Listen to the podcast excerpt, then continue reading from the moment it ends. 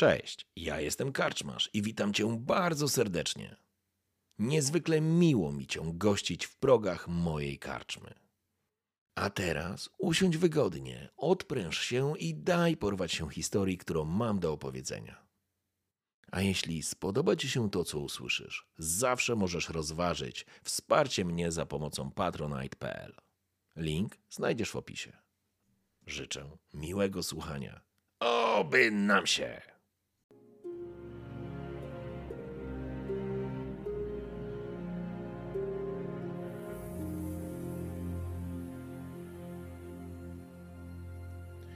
Kiedy Nasir, Kamil i Alutka, która ostatecznie okazała się Matyldą, opuścili chochole pole i martwego guślarza,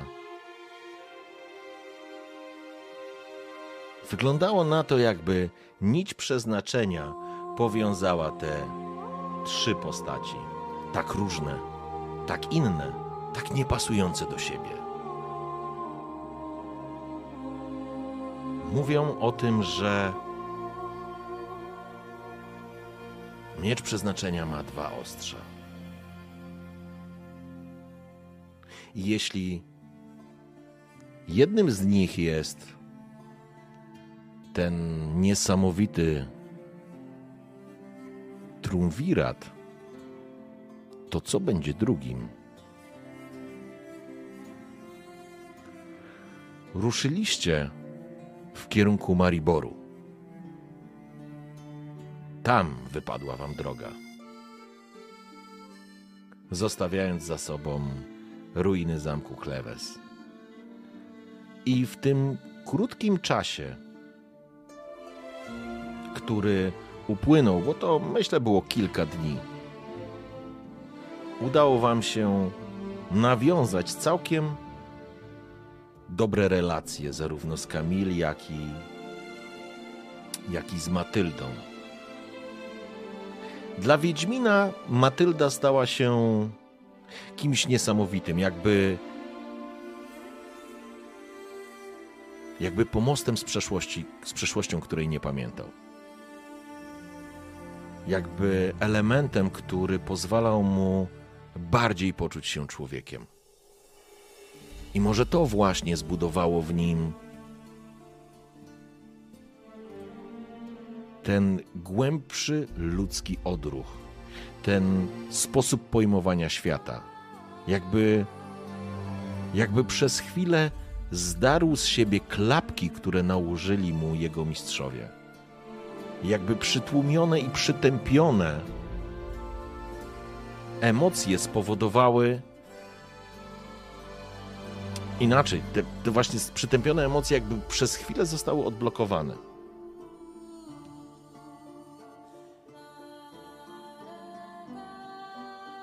Ruszaliście, ruszyliście do Mariboru.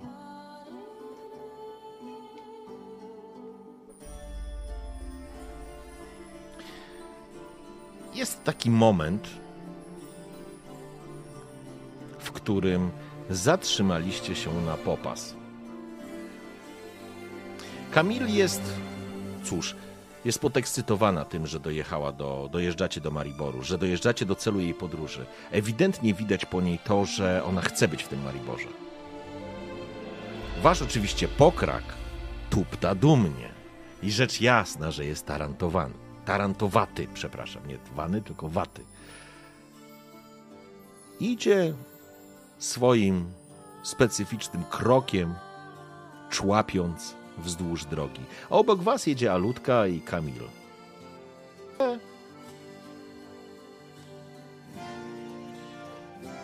Zróbmy sobie popas.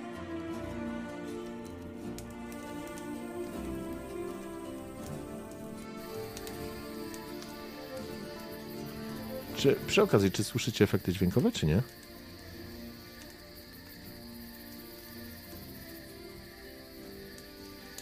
Słyszycie czy nie? Halo, halo? Tak, to się cieszy. To się cieszy.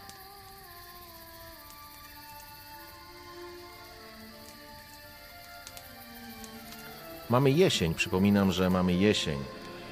więc jest dosyć chłodno. Ognisko wesoło płonie, a wokół niego siedzi Nasir, lekko zasępiony, obok którego przytuliła się właściwie opierając głowę o jego ramię Matylda, opowiadając swoje niestworzone historie. Po drugiej stronie siedzi Kamil. Tak jak powiedziałem, relacja z Kamil uległa poprawie, ale dla wszystkich spragnionych romansu czy wątka, wątku romantycznego to, to, jeszcze, to jeszcze dosyć odległy wątek. O ile w ogóle możliwy. I pewnym momencie, kiedy Matylda tak naprawdę usypia, Nasir układa ją na derce przy ognisku, naciągając płaszcz. Kamil spogląda się wam w oczy.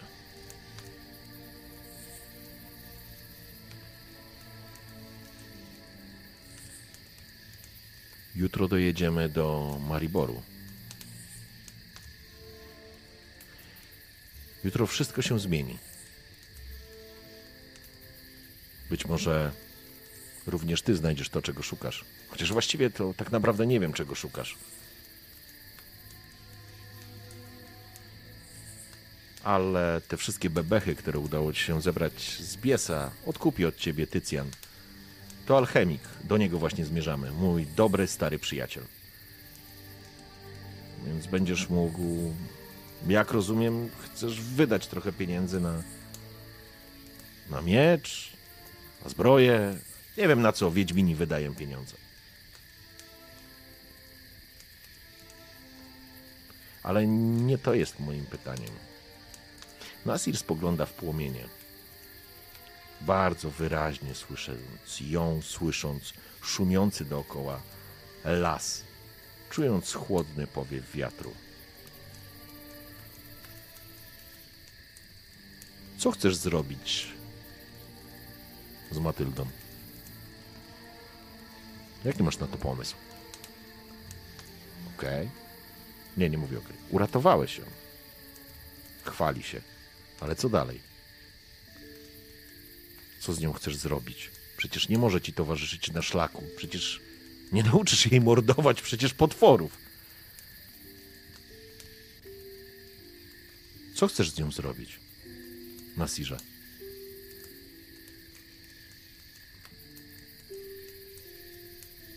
Nasir podnosi głowę. Spogląda się wściekle niebieskie i skrzące się w płomieniach ogniska oczy. I co odpowiada? To jest pytanie do Was, kochani. Jaki macie pomysł? Chciałbym się dowiedzieć. Zróbmy ankietę, bo ja na przykład mogę Wam zaproponować. Eee, co mogę Wam zaproponować? Że nic nie odpowie, będzie milczał.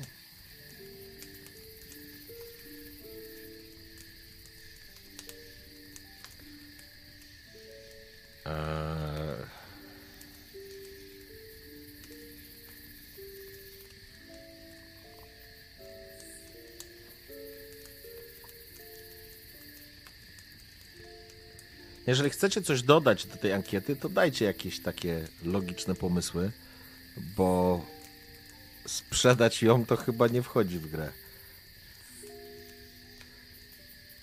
Czyli co? Zakładam, że opcje takie jak będzie ją uczył, czy będzie ją szkolił, to jest coś takiego, że zabierze ją ze sobą, tak?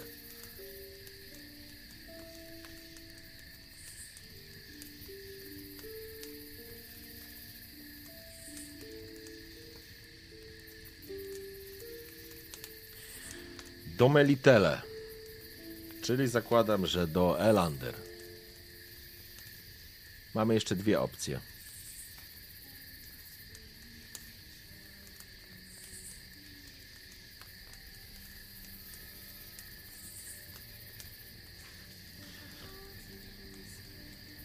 Możecie spróbować przerzucić faktycznie, to jest sprytne, e, na, na Kamil, czyli zapytać jej, a co ona o tym sądzi. I ostatni?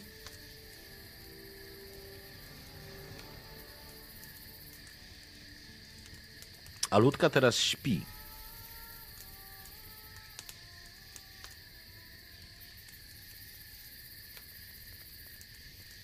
Z tym, że nie macie pojęcia, czy Alutka ma jakiekolwiek umiejętności magiczne. Alutka właściwie Matylda.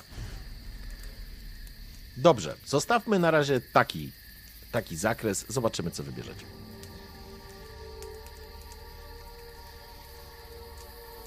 Zabrać ze sobą to jest opcja, jest, zabierze ją ze sobą, nie? Elander to zakładam, że to jest Melitele, czyli tak naprawdę świątynia w Elander, dodanie jej pod opieki Nenekę.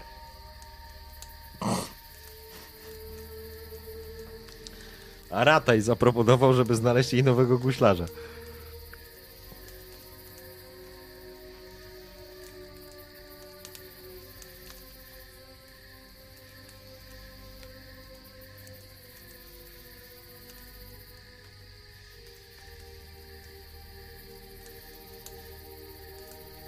Z tego co pamiętam, Civis, wy mieliście założony medalion i już go nie chcieliście ściągnąć ze względu na to, że nie wyszedł wam test na siłę woli. Zatem jak najbardziej medalion skorpiona wisi wam na szyi i opada na klatkę piersiową. Elander. Sprytnie. Elander.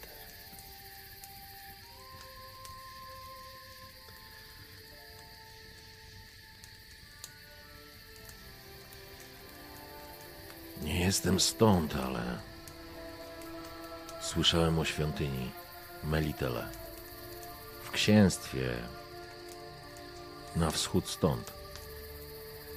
Elander, jak dobrze pamiętam. Tam jest kobieta, którą zwą matką Nenekę i pomogła wielu sierotom. Kawałek drogi stąd. Ale wydaje mi się, że właśnie tam Matylda znajdzie swój nowy dom.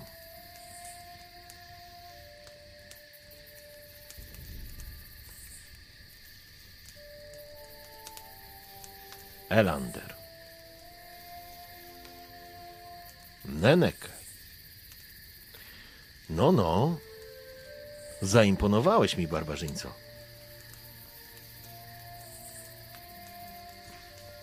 Podobno dużo wiesz o świecie, ale nie spodziewałem się, żebyś wiedział cokolwiek na temat Elander, a tym bardziej matki Neneke.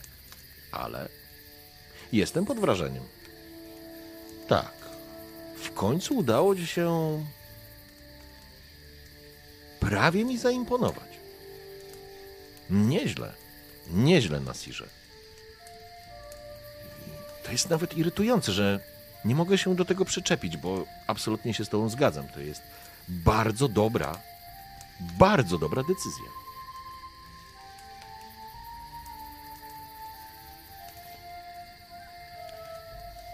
Matylda nie jest jakoś specjalnie mi bliska, ale rzucimy sobie, szanowni, na spostrzegawczość.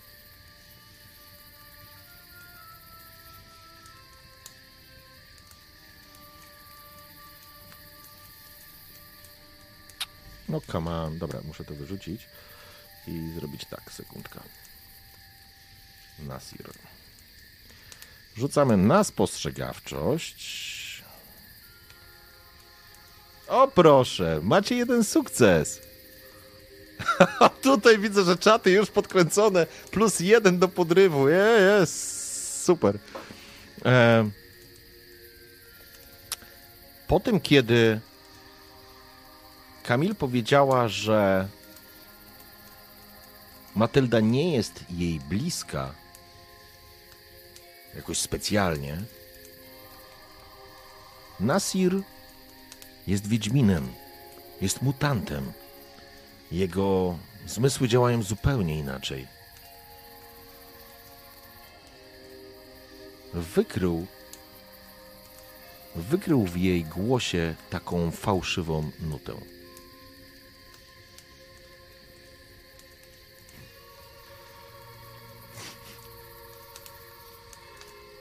Ona kłamie, ale nie kłamie w złej woli. Nasir to mądry wiedźmin, choć dopiero musi się nauczyć tego, co ludzkie. Ona chce, żeby tak to wyglądało, że jej po prostu nie zależy. Ale chyba z jakiegoś powodu jednak mała Matylda, która teraz śpi, powiedziałbym słodko na derce przy ognisku, a jej czerwone rude włosy, ładnie spięte i uczesane dzięki obecności rzecz jasna Kamil, bo nie waszej, tworzy takie poczucie hmm, swego rodzaju bliskości. Niemniej jednak, Nasir to mądry wiedźmin i wie, że nie należy przerywać. Więc przyjął za dobrą monetę to, co powiedziała Kamil. Chyba, że. Chyba, że chcecie. Macie ochotę pociągnąć ten temat? Jakkolwiek to nie brzmi? Dzisiejsza sesja, tak jak powiedziałem, chcę sprawdzić, jak sobie. Mam trochę inny format na dzisiaj, więc ciekaw jestem, jak to się sprawdzi.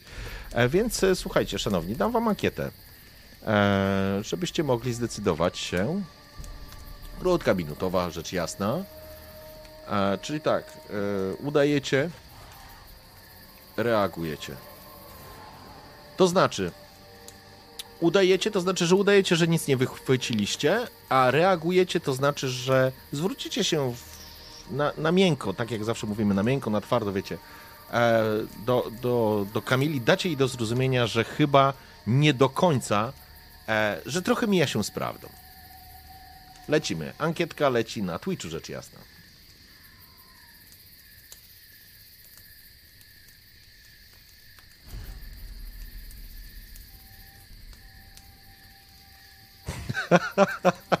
Karczmasz romansujący sam ze sobą. No oczywiście. No, a gdzie mógłbym znaleźć, wiesz, lepszą, lepszą kandydatkę lub kandydata w takim ujęciu RPGowym? O, widzę, że chcecie, że chcecie jednak wejść w to i to ja mam romansować. A okej, okay. okej. Okay. Zobaczymy.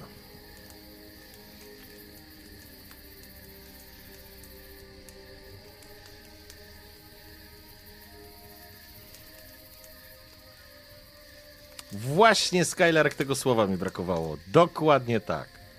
Trudno sobie znaleźć lepszą partię niż sam, samego siebie. Boże, do czego dojdzie? Do czego to dochodzi? W porządku. Jest wasza decyzja.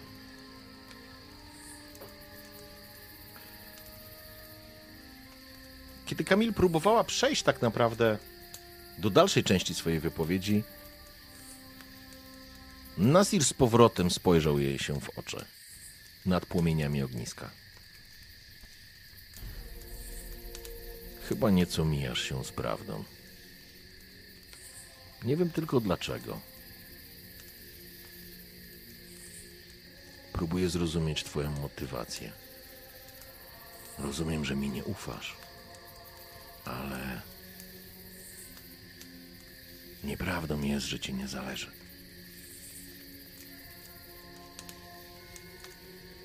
Matylda jest dla ciebie ważna, a ty nie chcesz się do tego przyznać. Dlaczego? I to jest moment, w którym dostrzegacie, jak Kamil się peszy. Wyraźnie się peszy. Ale to jest tylko moment, Zbanuję cię. To jest tylko moment, którym natychmiast łapie rezon.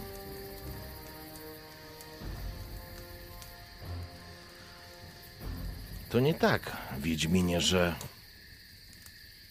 że próbuję coś ukryć. Staram się nie wiązać. Rozumiesz? Wolę się, wolę się nie wiązać z ludźmi, to bardzo niebezpieczne w tych czasach. Rozumiesz? Nie chcę, żeby ktoś stał mi się bliski. Co dalej? Jeśli ktoś stanie mi się bliski, a ja znowu go stracę. Po co mi jest to potrzebne? Skoro zawiesza głos.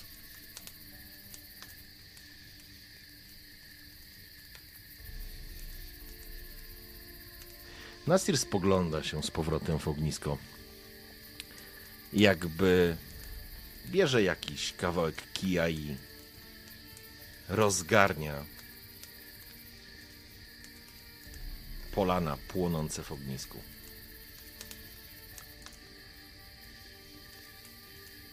Nie chciałem otwierać starych ran. To nie są stare rany. W porządku. Uznaj, że nie było pytania. Co ty pierdolisz? Jak nie było pytania? Przed chwilą się pytałeś, a teraz już nie ma pytania?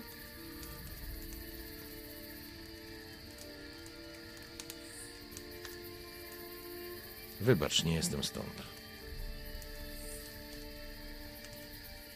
Na południu wydajemy się bardziej otwarci. Na południu. Na południu. Przez twoje pierdolone południe moje życie stanęło w płomieniach. Więc nie opowiadaj mi, że na południe jesteście bardziej otwarci. Chcesz wiedzieć, jaka jest prawda? Boję się, bo zaczęło mi zależeć. I nie ma to nic wspólnego z Twoją pieprzoną, południową otwartością. Czym Kamil wstaje i odchodzi od ogniska w kierunku przywiązanych koni. Sięga do juków i wyciąga jakiś koc czy plet.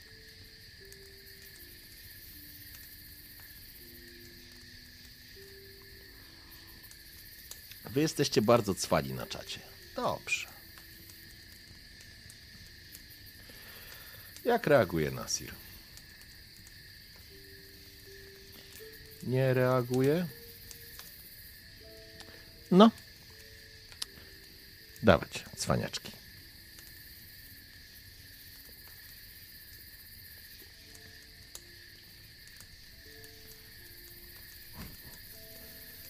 No? Na ostro?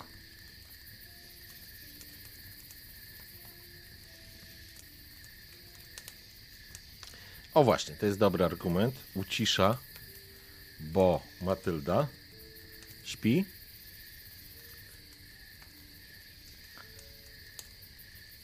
Wali z liścia. Jezus Maria. Boże. Stan związku to skomplikowane.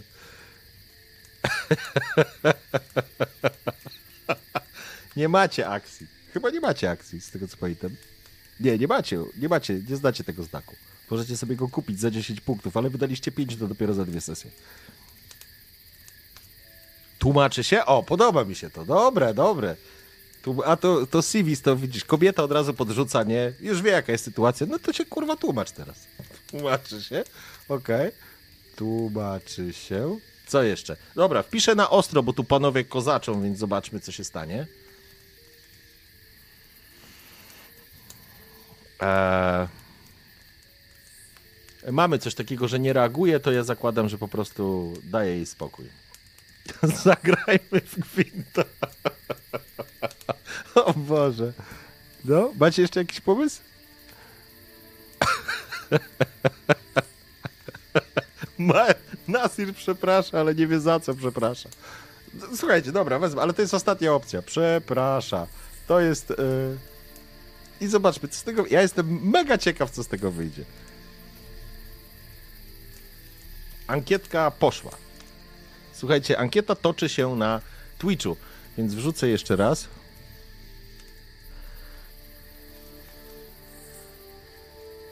Zrywa kwiatek z klombu. Nie ma tam klombu.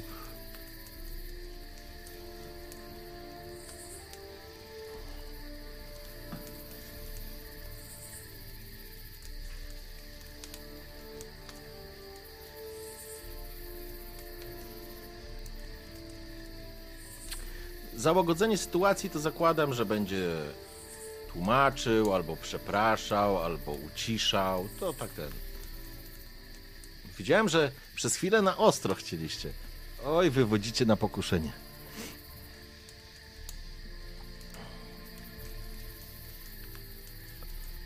Siema, Radziu.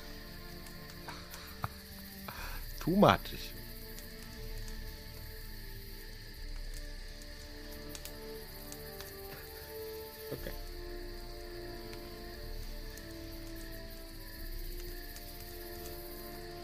11 tysięcy goferus przekazał. Dobrze.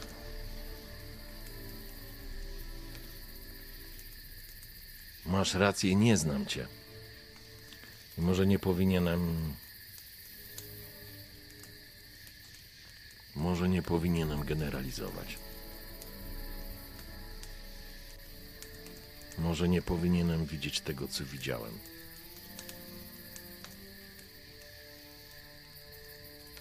Nie chciałem rozdrapywać starych ran. Skąd mogłem wiedzieć, że masz.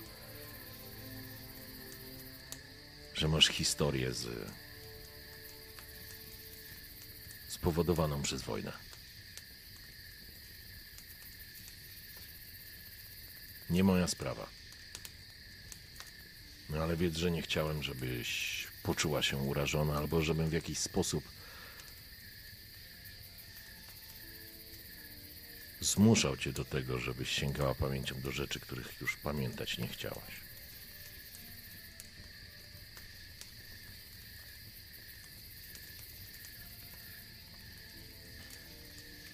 Kamil przychodzi z derką.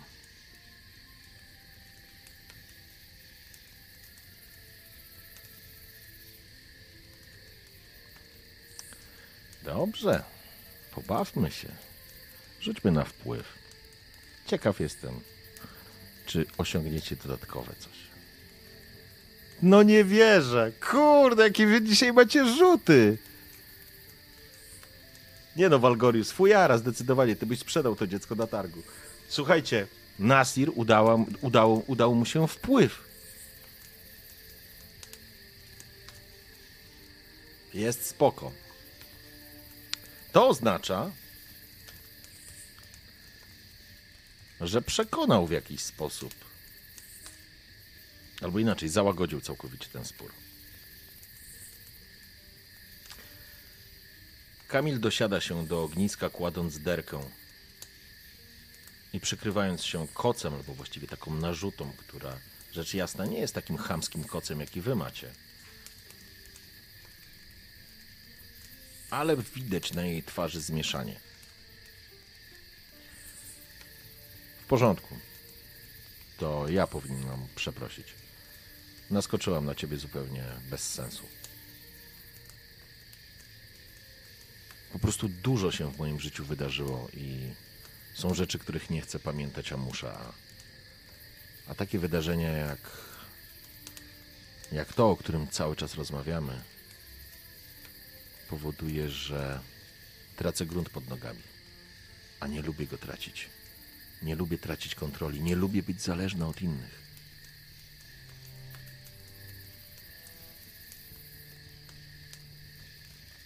Także przykro mi, że tak na ciebie naskoczyłam. Możemy uznać sprawę za zamkniętą?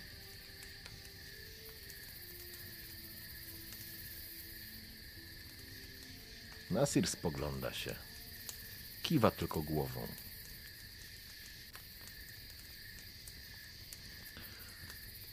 Możesz iść spać. Ja będę czuwał przy ognisku. I to jest moment, w którym zamykamy tą scenę.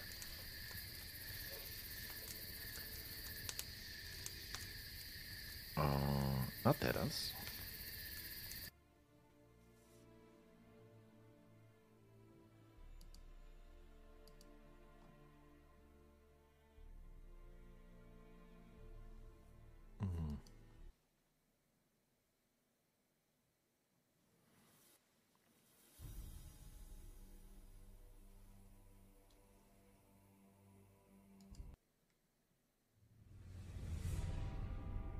Poczekajcie, nie tą muzę włączyłem, sorry. Eee, gdzie to jest? O, właśnie, tej ścieżki szukałem.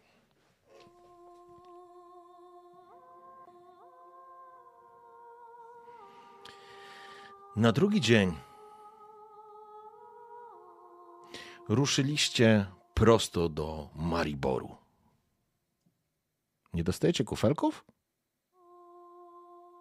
A czemu nie dostajecie kufelków?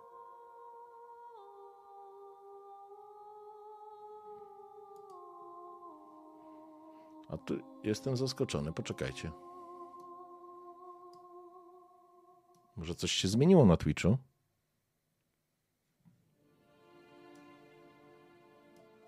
Czekajcie chwileczkę, bo nie wiem czemu. Zaraz zobaczymy. Mm, czy coś się. Wiecie co? No, Twitch raz na jakiś czas robi takie zmiany, które po prostu zrzucają pewną bombę i. I wtedy nie wiadomo. Poczekajcie, sekundka. Co tu się dzieje? Karczmasz przechlałeś. E, słuchajcie, ale przedstawiamy punkty kanału. Dowiedz się.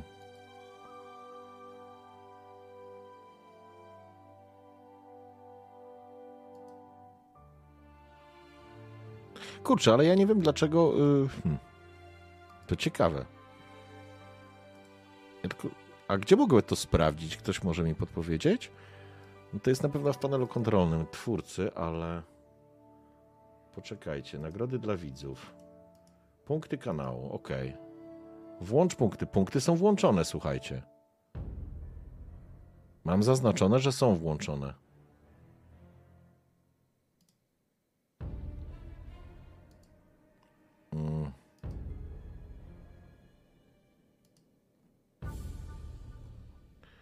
Nie mam pojęcia. Nie, ma, nie mam zielonego pojęcia, co, co się stało w takim razie. Wyłączyć i włączyć? Myślę, że to coś pomoże? Tak jak sta, stara polska metoda? Albo najlepszy tips e, z działu IT? Sprawdź, czy masz wtyczkę włączoną? Zaraz zobaczymy, poczekajcie.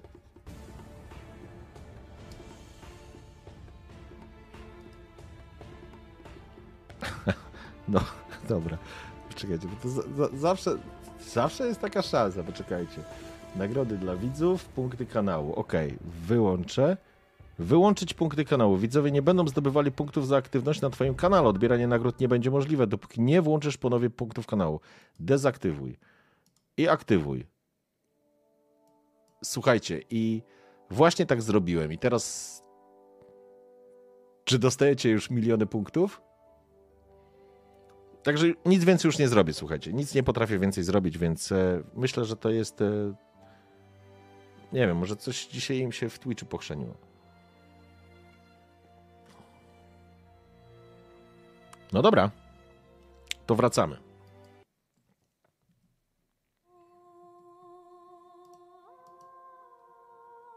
Kiedy wjeżdżacie drogą, która w pewnym momencie zaczyna być zatłoczona, w pewnym momencie ludzie, kupcy, chłopi, żołnierze, wojsko,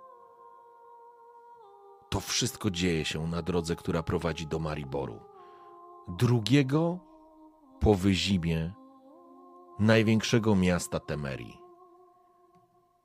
Maribor to perła i wy ją dostrzegacie, jak potężnie rozstawione mury i ukryte za nimi miasto niemalże wychodzi wam na spotkanie.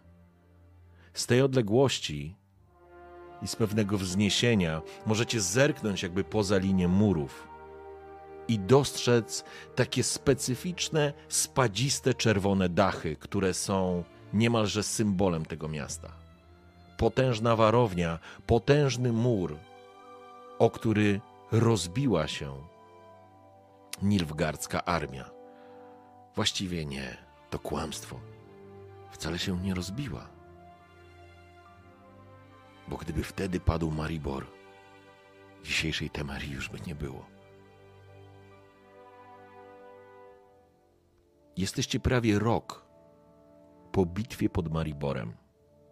w której cesarstwo Nilfgardu, jak fala, uderzyła w zniszczoną moralnie, słabą, wystraszoną, nieskoordynowaną i niezorganizowaną armię temerską, która jak fala rozbiła tych żołnierzy, rycerzy o mury Mariboru. A potem, jak plaga, rozłożyła się pod miastem.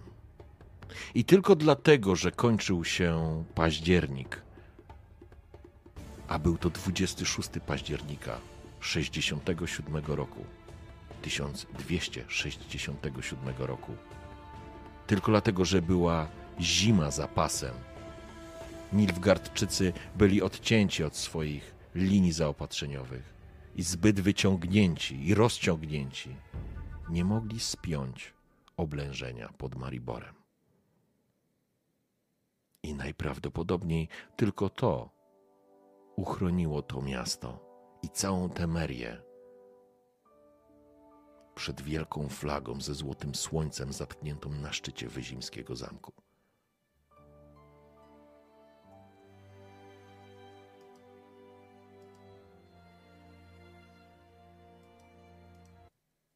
Ale Nasir, choć tutaj nie był, to słyszał. Słyszał historię o wojnie i o tym, co się działo pod Mariborem, i o tym, że bitwa, bitwa pod Mariborem zmieniła wszystko. Słyszał historię, że pod murami mordowali się tak, jak jeszcze nigdy nikt się nie mordował. Mówili, że czarni bili tak niebieskich, tak mocno, że huk broni o pancerze i tarcze niósł się hen wysoko w niebo. Podobno obrońcy na murach Mariboru słyszeli szepty umierających tak dokładnie, że potrafili po nocach cytować ich modlitwy i prośby, które kierowali w chwili, gdy ulatowało z nich życie. Po Mariborze wszystko się zmieniło i wszystko było możliwe.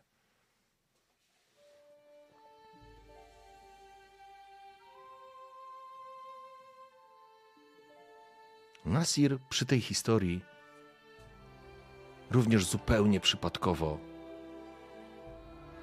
słyszał o pewnej historii. Podobno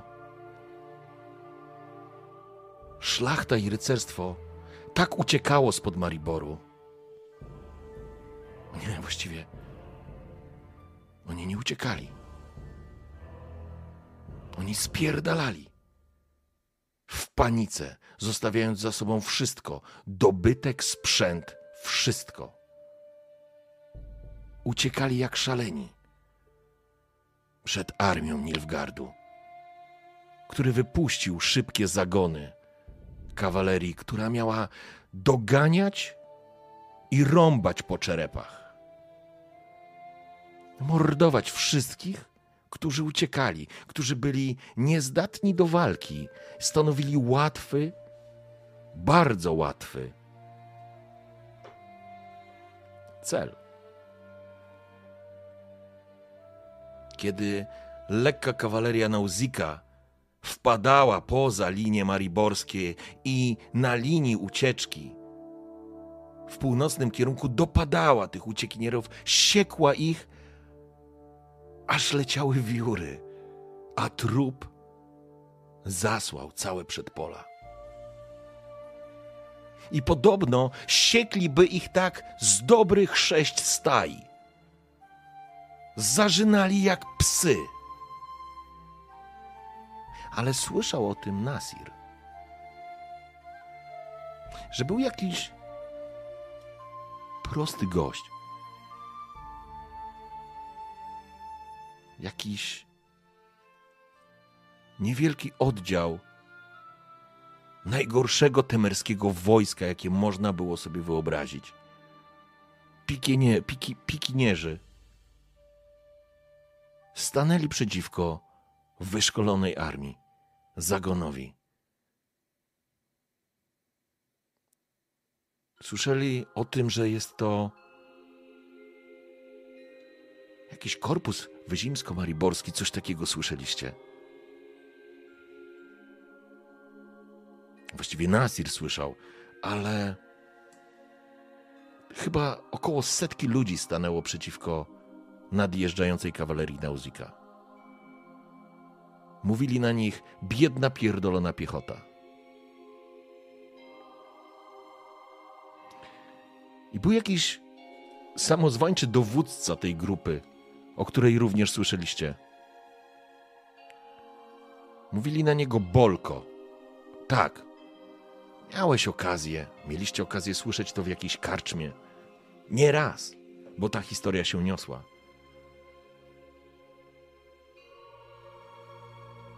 Podobno ten. W ogóle podobno był nauczycielem. Jakaś niesamowita historia. I teraz przenosicie się do tej karczmy, w której siedzicie, a przed wami siedzi krasnolud z szeroką brązową brodą, która opada mu na kolczugę. Ma pozwijane w warkocze. Jego twarz jest poparzona, po, poraniona, w sensie widać na niej ślady po prostu. Widać na niej ślady po walce.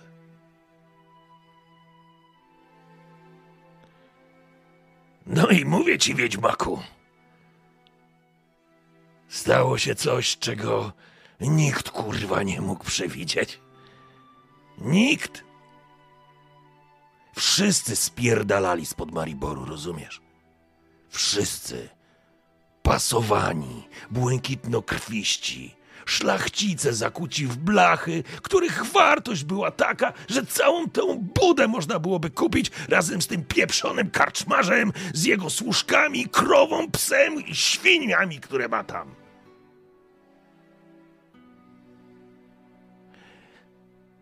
I rozumiesz, że ten pieprzony nauczyciel poderwał setkę chłopaków.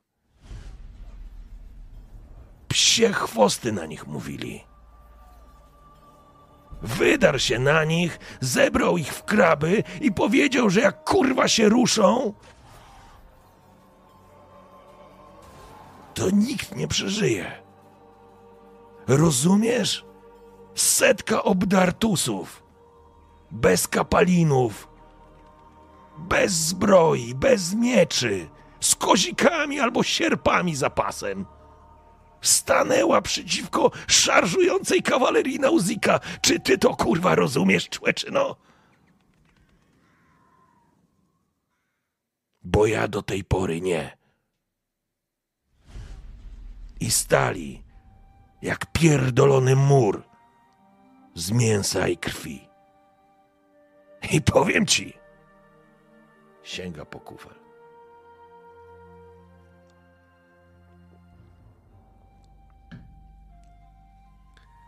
Powiem ci, człeczyno, że kurwa zdzierżyli. I wbili na te piki tych skurwysynów z południa. Rozjebali ich wszystkich. Rozumiesz? Setka obdartusów zatrzymała zagony Nauzika, które by rżnęły jeszcze przez wiele staj. A trupów, z trupów można byłoby zbudować mur. A ten mały chujek okazał się wielkim kutasem i wyruchał ich wszystkich. Miałem przyjemność go znać. Od jego początków. na młockarni.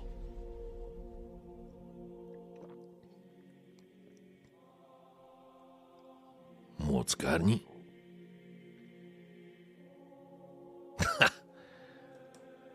tak nazywaliśmy nasz obóz przejściowy na północ od Mariboru.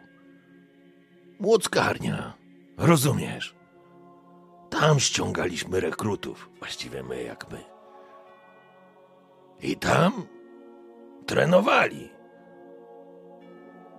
Kurwa, oni nie potrafili maszerować. Ta banda zjebów nie wiedziała, która to lewa, która to prawa. Dasz wiarę, Wiedźminie?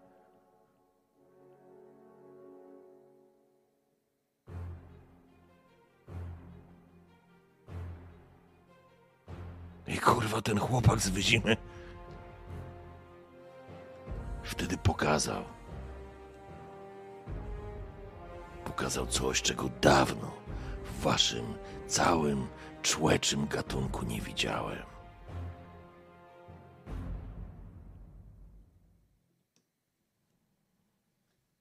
Wypijmy jego zdrowie gdziekolwiek jest.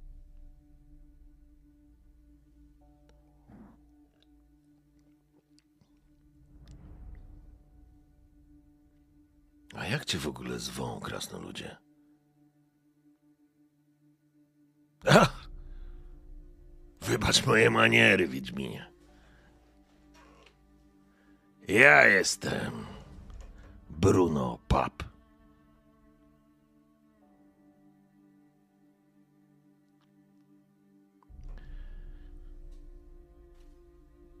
I kiedy teraz dostrzegacie przed sobą dumny, piękny Maribor, który niemal rok po oblężeniu leśni się w promieniach słabego jesiennego słońca, a potężne mury okalają jego miękkie podbrzusze. To nagle czujecie szacunek. Czujecie respekt do tego miasta, do tych ludzi, do chłopców z Mariboru, jak gdzieś tam wspomniał wasz zaznajomiony krasnolud w którejś z na południu Temerii.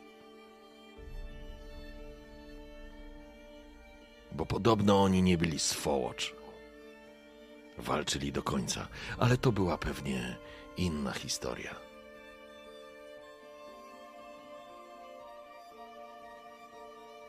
Potężne mury Mariboru są niemal na wyciągnięcie ręki. A wy dostrzegacie piękne, srebrno-czarne proporcje, które lśnią w blasku słońca.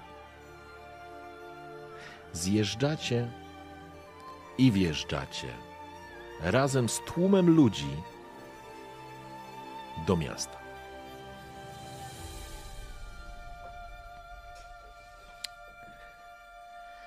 Zróbmy chwilę przerwy.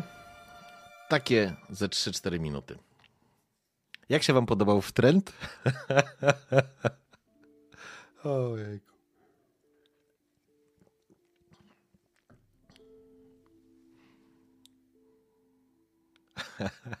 Słuchajcie. Mm.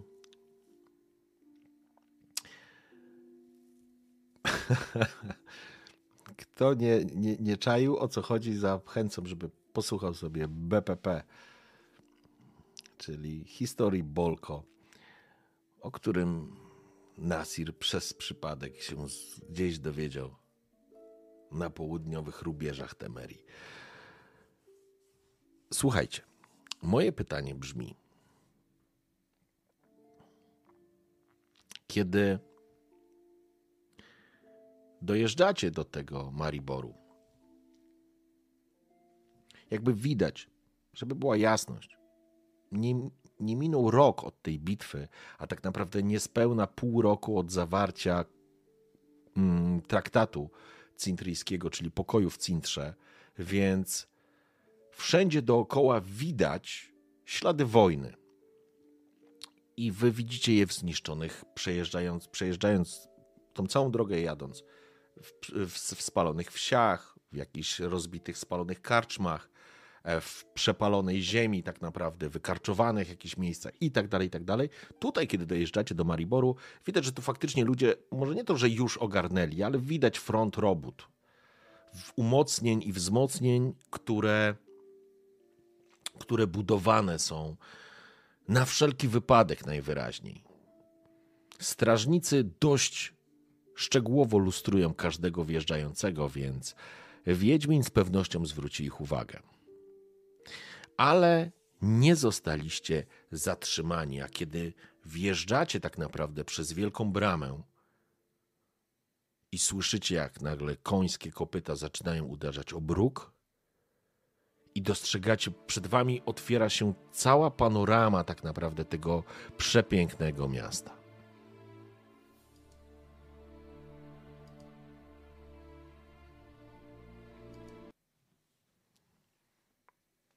To, co jest faktycznie w nim charakterystyczne, to te alejki, w których dachy są ścięte, są jakby pod skosem i one są faktycznie czerwone. Na niektórych są to dachówki, a na niektórych po prostu zwykłe, nawet nie strzechy, ale dachy zrobione z, czy jakieś takie drewniane poukładane, ale też są pomalowane na czerwono. I tak naprawdę nie, nieczystości, nie widać nieczystości. Pamiętajmy, Nasir to mądry wiedźmin, więc wie, że Maribor to również było elfie miasto, więc pod miastem z pewnością są kanały. Więc nie ma tutaj nieczystości, nie ma brudu, nie płynie gówno i szczochy po ulicy. Tego nie ma. Chociaż nie jest tak, że jest pięknie i czysto. Śmierdzi nawóz. Końskie łajno gdzieś się tapla. Dzieci bawią się, tworząc jeżyki z końskich główien.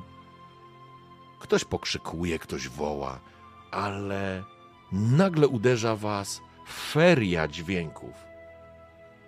Wasze wyostrzone zmysły natychmiast są atakowane dziesiątkami czy setkami dźwięków, które po prostu was otaczają.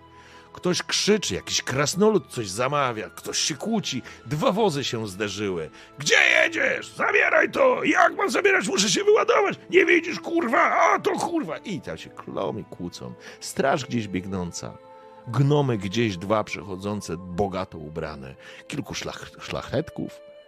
Trochę straży, trochę wojska. Generalnie wojska jest sporo i widać dużo żołnierzy. Ale, szanowni, chciałem się Was zapytać. Jeszcze tylko jedną rzecz wtrącę i przechodzimy do pytania do Was. Rzecz jasna, zaraz kiedy wjeżdżacie, są stajnie miejskie, w których musicie zostawić swojego konia. Nie można konno się poruszać po mieście, więc musicie go zostawić. Chyba, że jesteście kupcem i zmierzacie na targ, wtedy macie tą możliwość dowiedzenia, ale popierdzielać po mieście po prostu nie możecie. Więc po prostu zatrzymujecie się faktycznie przy przy stajniach miejskich jest niewielka kolejka, w końcu podchodzi stajenny, skłania się. Dzień dobry. Zeskakujecie z konia, oczywiście macie trzy. Przyjmijmy, że te konie trafiają do tej stajni i tyle. I teraz, szanowni, Kamil spogląda się dookoła. Budynki są wysokie, widać świątynię, budynek świątyni, widać zamek, książę i księżna.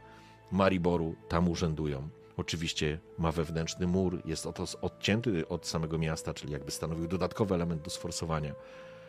Ale tu się dzieje masa rzeczy. Słuchać jakąś muzykę, słuchać jakiś, widać już jakichś żaków, jakichś inżynierów, widać grupę krasnoludów, widać rzemieślników, widać chłopów. Po prostu tu się dzieje, tu się dzieją rzeczy. Kamil obraca się do was, właściwie do Nasira. Spogląda się również na Matyldę. Pierwszy raz w Mariborze? Ja chcę ruszyć jak najszybciej do mistrza Tycjana. To jest ten alchemik, o którym ci mówiłem. Więc możesz ruszyć ze mną, albo ewentualnie znaleźć jakiś pokój w karczmie. Ale nie pytaj nikogo albo nie próbuj wybierać, skoro nie byłeś. Widzę po oczach, że nigdy tu nie byłeś. Jest karczma, nazywa się Gęsie Pipki. Tam znajdź pokój. Mają przepyszną gęsinę i całkiem normalne ceny. To jest niedaleko targu i rynku. Wiesz, gdzie jest rynek? W centrum miasta. Tam jest również ratusz, świątynia. Traficie. Jak będziesz chciał iść na zakupy, możesz to zrobić rzecz jasna albo na targu. Właściwie w Mariborze znajdziesz totalnie wszystko. Inaczej. Tak było kiedyś przed wojną. Teraz może być inaczej, ale dalej uważam, że będzie to centrum handlowe. Jest również dzielnica nieludzi i tam znajdziesz rzemieślników. Nie jest może to najlepszy element historii tego miasta, Wiedźminie, ale tutaj również doszło do pogromów, więc więc może nie będzie aż tylu mistrzów płatnerstwa czy kowalstwa jak onegdaj, ale kto wie. Chyba, że chcesz ze mną ruszyć do Tycjana i pozbyć się tych bebechów. Sugerowałabym zrobić to w ciągu najbliższych dwóch dni, bo zaklęcie przestanie działać.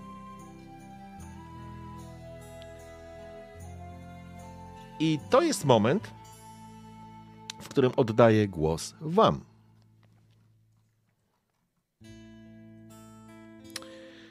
Szanowni widzowie, dokąd pójdzie nasz Wiedźmin?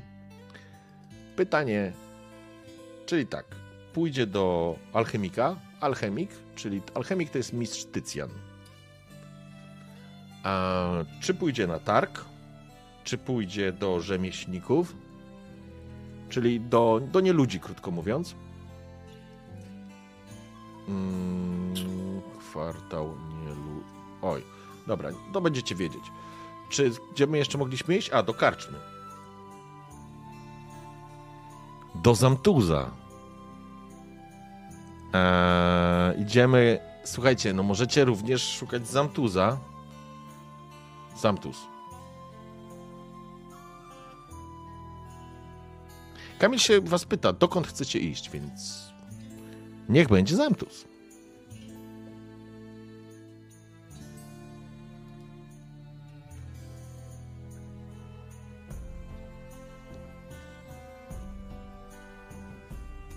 Boże, wy jesteście strasznie wygłodzeni.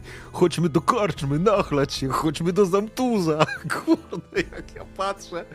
O Boże.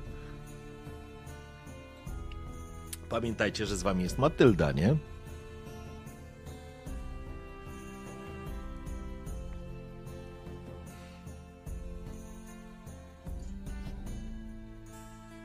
Romans miał być. Prosto do najbliższego burdelu. O Boże.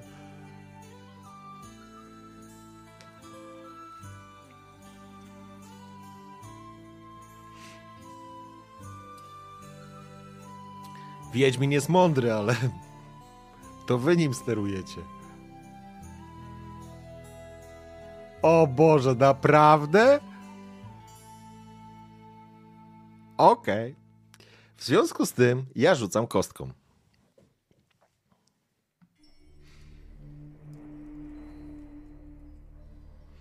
Rzućmy sobie e, te 6, bo tu rzucamy samymi szóstkami. Układ jest taki. 1-3 alchemik, 4-6 zamtus. Chcieliście? Mogę wam dać możliwość. Nie, najpierw zróbmy to. Czyli 1-3 alchemik, 4-6 zamtus. Zamtus. Cudownie. Wasza decyzja to Zamtus. A chcę zrobić jedną rzecz.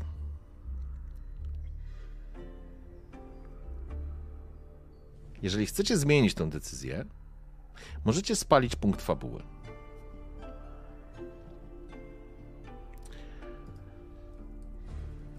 I to jest pytanie do Was.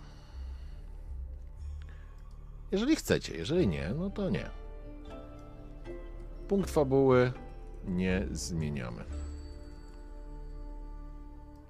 Pamiętajcie, ja jestem mistrzem gry. Wy decydujecie.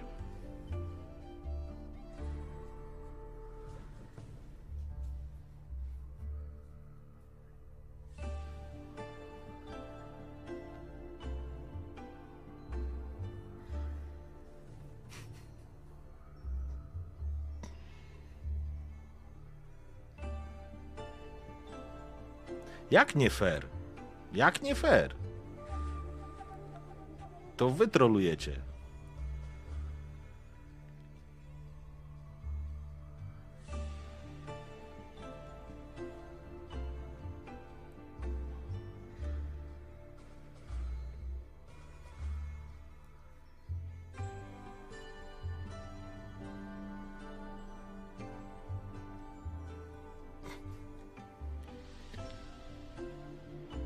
Okej.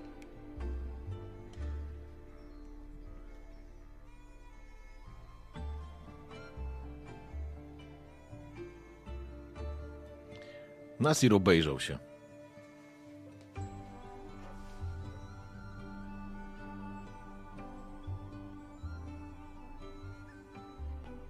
Gęsie pipki.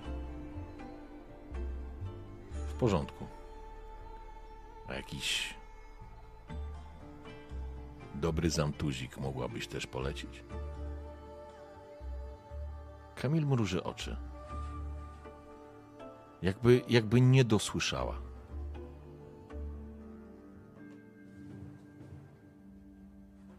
Matylda spogląda się na was, ma oczy jak pięć złotych.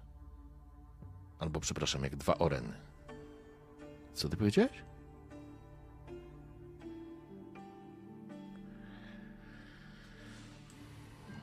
Każdy ma swoje potrzeby, prawda?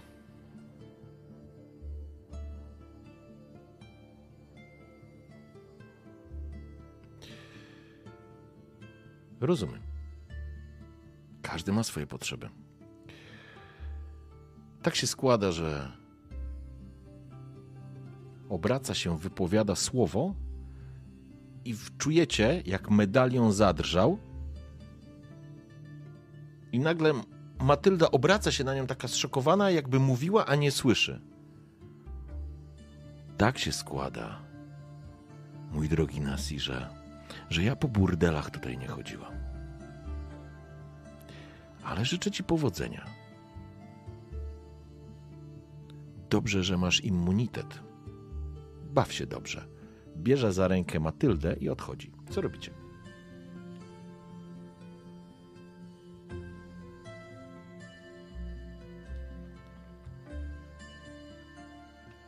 Po chwili znowu również poczuliście, jak rozprasza zaklęcie.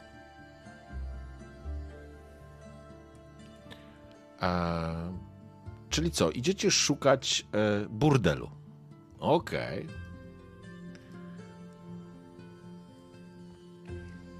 Mm. No, króciutko przed siebie. Dobrze, słuchajcie, to może nie, potrzebu nie potrzebujemy ankiety, tak? Idziemy do burdelu. Porządku. Ruszacie zatem ulicą. Widać, widzicie tylko jak. E, no dobra, no to.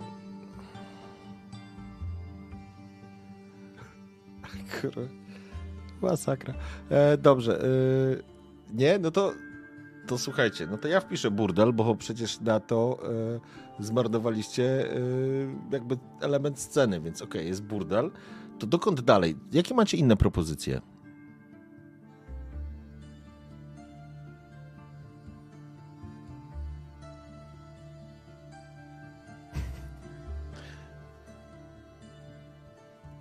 No dobrze, faktycznie, zróbmy, zróbmy tą scenę. Niech ona będzie. Nie będziemy teraz e, robić ankiety.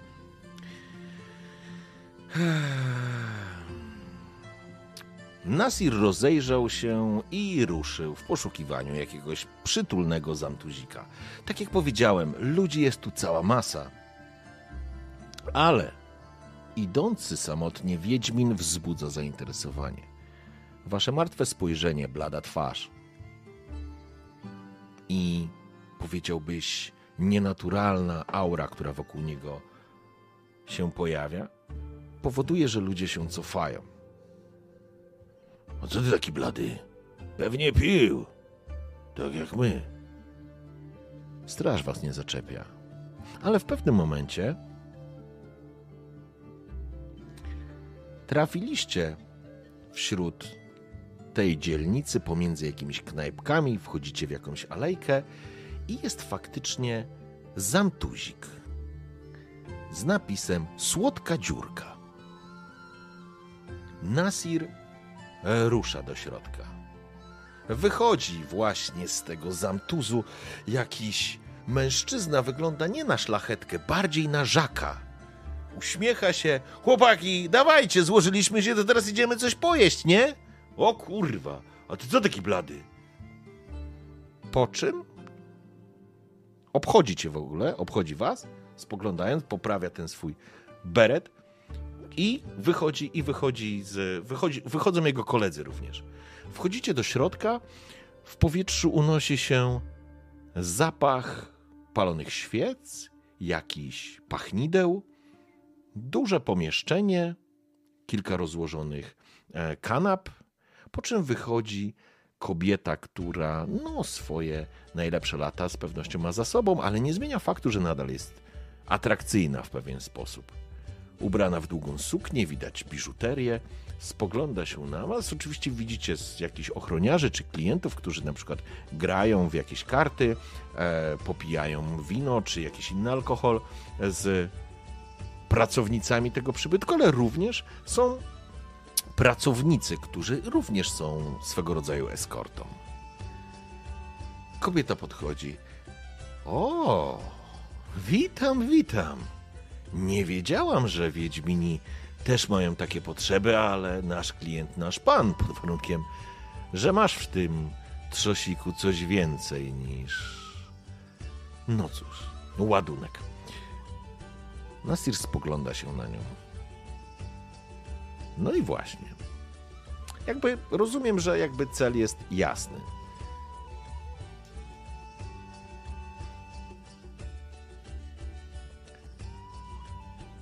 Chciałbym skorzystać z Waszych usług. Podobno macie dobrą reputację w mieście. Najlepszą, najlepszą, panie Wiedźminie. Ale no cóż. E,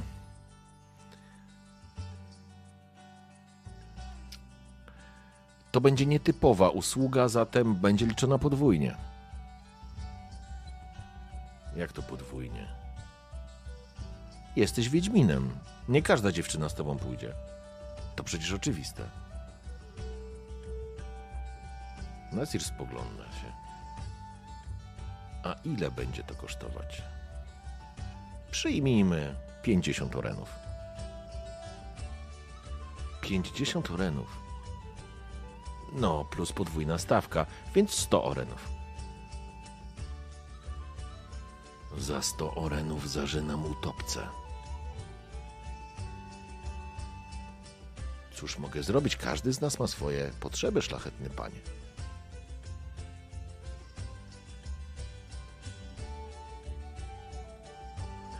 Mogę spróbować pozwolić wam, słuchajcie, rzucić na przekonywanie czy na negocjacje.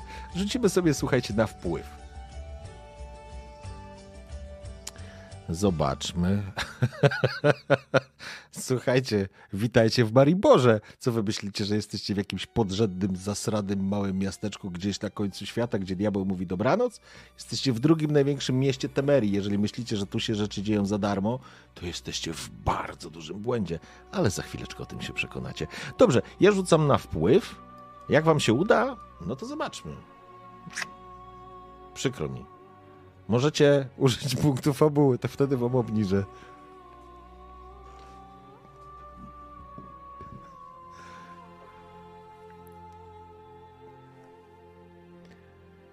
Bardzo bym chciała ci pomóc, szlachetny panie, no ale niestety słodka dziurka to lokal z tradycją. Szczycimy się bardzo wysoką reputacją i niesamowicie rozwiniętymi umiejętnościami naszych dziewcząt. Zarówno dziewcząt, jak i chłopców. Bo tak tylko zapytam, pan jest zainteresowany dziewczętami czy chłopcami?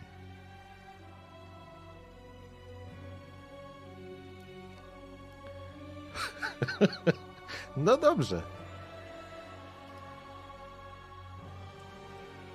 To ja tylko się zapytam. Jak ja was lubię czytać. O Jezus. E, to co?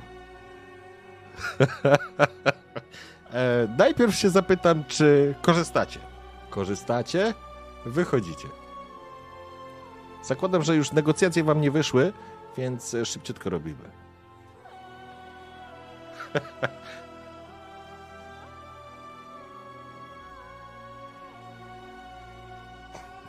Właścicielką są zainteresowani.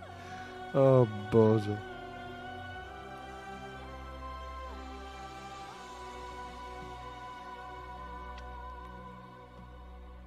Jesteście z południa to.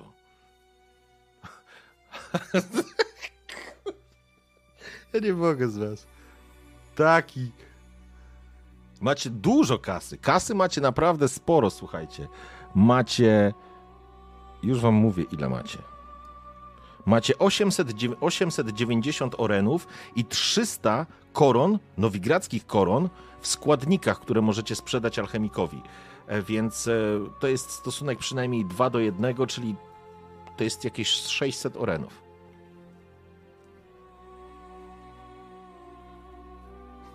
Wychodzicie.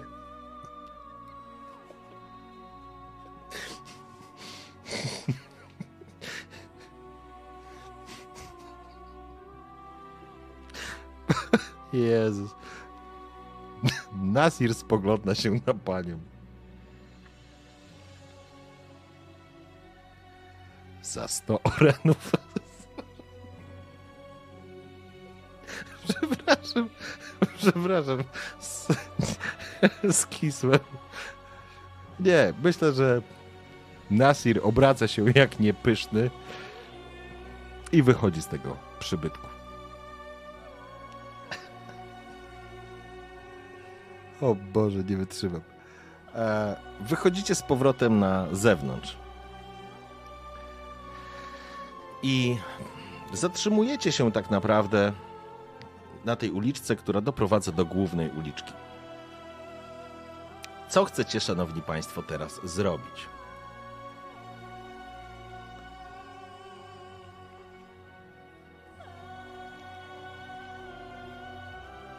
No? Macie jakiś pomysł, co chcecie zrobić? Bo burdel już odwiedziliście. Możecie szukać kolejnego burdelu, jak chcecie.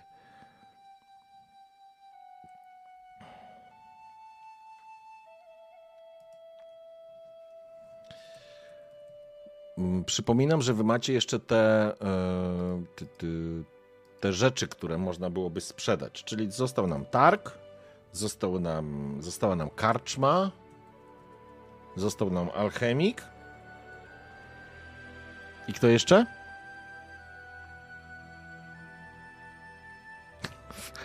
Czy szukacie tańszego burdelu?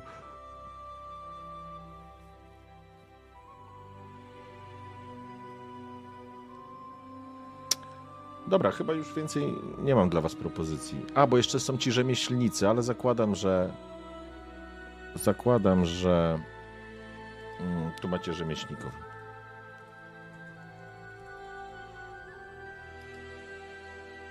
Poszło.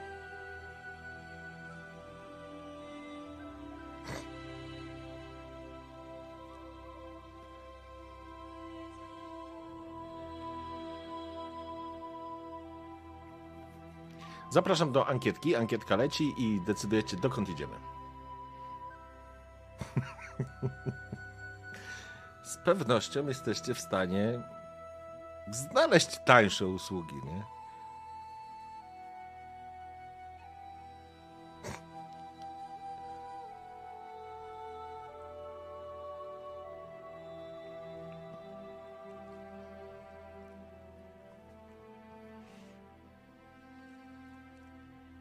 Siema Włochaty. Witam w ogóle wszystkich, którzy doszli. Jest 133 osoby oglądają. Bardzo mi miło. To jest szalona sesja, bardziej interaktywna historia, ale możecie w niej brać udział. Zapraszam do łapkowania. Na YouTubie będzie mi niezwykle miło. No i tym razem idziecie na targ. Okej, idziecie na targ. W porządku. Nasir chyba nie rozumie cenników Królestw Północy, więc zostawia za sobą bordel Słodka Ciurka i opuszcza ten zaułek. Wchodząc między ludzi, idąc za wozami, za kupcami, za handlarzami, za farmerami, gnającymi jakieś świnie albo niosącymi w takich drewnianych mm, klatkach drób. I po krótkim czasie zostawiacie, wchodzicie na rozległy plac, który pocięty jest straganami, widać zatrzymane tam, poukładane, to znaczy są wozy również z towarami. Ludzie, przepraszam, handlują z wozów. Słychać jak ktoś e, przypija do kogoś, widać kilka beczek wytoczonych i jest jakiś taki karczmasz, który polewa tam piwo, jest e, jakiś grajek, są je, cała masa różnego rodzaju, że tak powiem, handlarzy, przekup, przekupek, sprzedających jedzenie. Właściwie, słuchajcie, to jest drugi największy targ w Temerii. Tutaj dostaniecie teoretycznie wszystko. Dosłownie wszystko. No, prawie wszystko. Więc zakładam, że po pierwsze, Nasir po tych kilku dniach w siodle jest też głodny, ale to nie jest jakby najistotniejsza rzecz. Pytanie, co chcecie na tym targu kupić?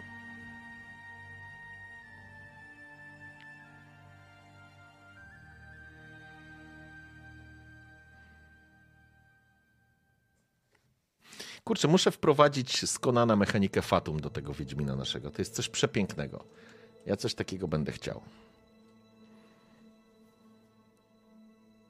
Dobra, słuchajcie, to yy, dawajcie swoje propozycje, bo to jest wasz pomysł, żeby pójść na targ. I co chcecie kupić?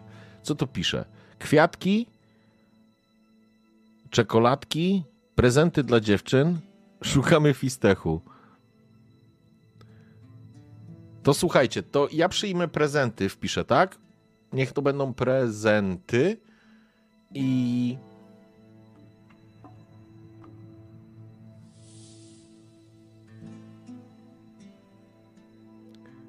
Kwiat kamelia. Jest jej imienny kwiat. Jeszcze ma próbować przekupić dziewczyny. Ja bym się obraziła. Eee, suszoną wołowinę i coś dla pokraka do jedzenia. Jabłka. Znaczy zakładam, że póki jesteście w miejskich, e, pokrak jest w miejskich, że tak powiem, stajniach, no to niczego mu nie brakuje, nie?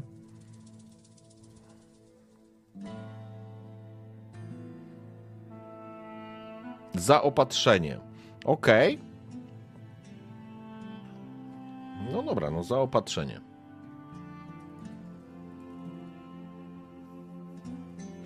Możecie na przykład też e, zostawić swoją zbroję do naprawy. Też możecie zrobić.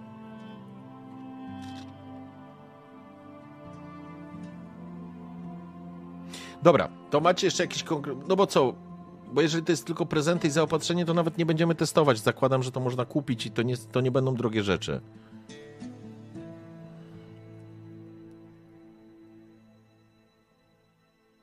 Szukamy fistechu. Z pewnością jest do kupienia gdzieś. Dobra, to słuchajcie, umówmy się tak, żeby już tego nie przedłużać. Zróbmy w ten sposób. Mm. Zróbmy tak.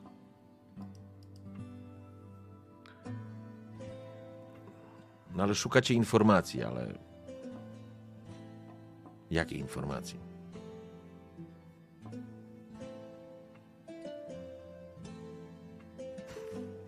Mandolinę. Dobra, słuchajcie, e, pchnijmy to do przodu. Kiedy chodzicie między straganami, znaleźliście, jak rozumiem, chcecie pójść w ten układ z Leonem, więc będzie kwiatek, więc e, znajdziecie z pewnością, kupicie jakiś kwiatek, kupicie jakiś. Kupicie coś słodkiego, jakieś słodycze Zakładam, że kupicie również taki prowiant na drogę na kilka dni. Zakładam, że również wymienicie te rzeczy, które są, nie wiem, zniszczone albo wymagają. Już nie będziemy wchodzić w szczegóły, czy to będą jakieś onuce, czy to będą, wiecie, nowe buty i tak dalej, ale zakładam, że to wszystko się, że tak powiem, przemieli i, i jakby będziecie gotowi do drogi w takim znaczeniu, że będziecie mieli, nie wiem, kawałek liny czy coś innego potrzebnego, takiego w drodze. Nie będziemy wchodzić w szczegóły, bo to po prostu szkoda czasu. Istotne z mojego punktu widzenia jest to, co zaznaczyliście, czyli, czyli chcecie kupić jakiegoś kwiatka, jak rozumiem, będzie to jakiś tam kwiatek dla Matyldy, no i jakieś, nie wiem, słodycze e, dla Kamil, tak? To jest ten kierunek, który, który gdzieś tu sobie zaznaczyliście, a nie mieliście żadnych innych pomysłów, więc nie będziemy po prostu ankietować tego. Więc to jest moment, w którym łazicie po tym rynku i kupujecie. A ja teraz rzucę na waszą spostrzegawczość.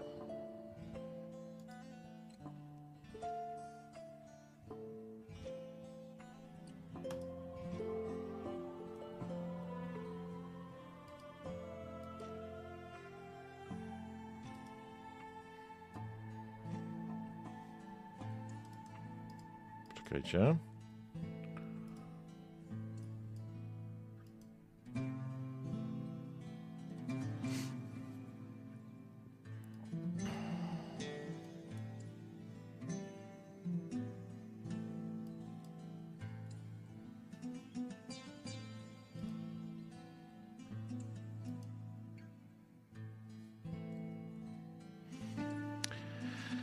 Czy chcecie wydać punkt fabuły na ten test?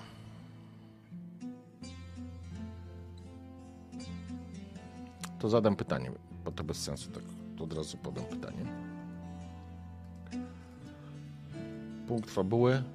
Bez. Nie, w sensie, że nie, to nie. To znaczy, że przegracie test na spostrzegawczość.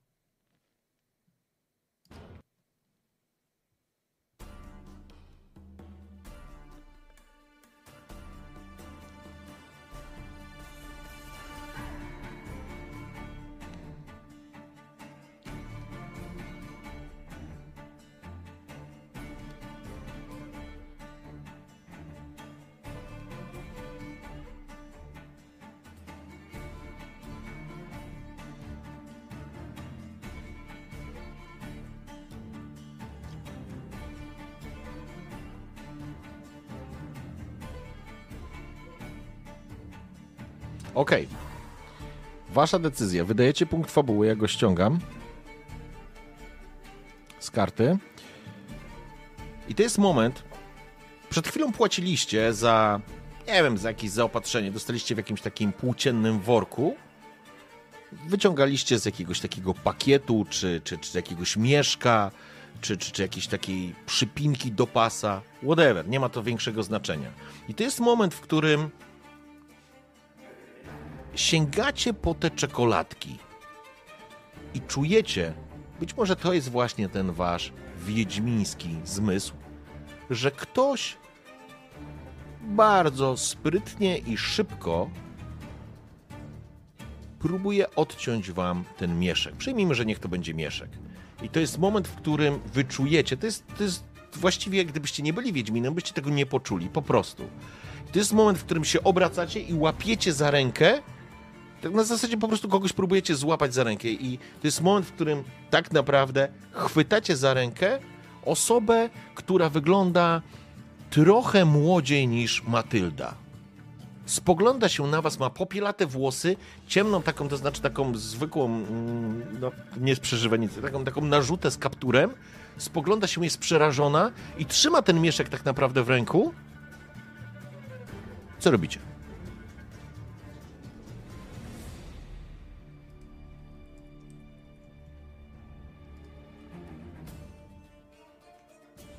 Tak, bo to jest y, listopad, więc to jest kufajka, zdecydowanie. Niech to będzie taka kufajka. Jest to dziewczynka. Jest to dziewczynka w wieku podobnym do Matyldy. W tym momencie po prostu łapiecie ją i teraz tak, co robicie? Na miękko? Na miękko? Na twardo.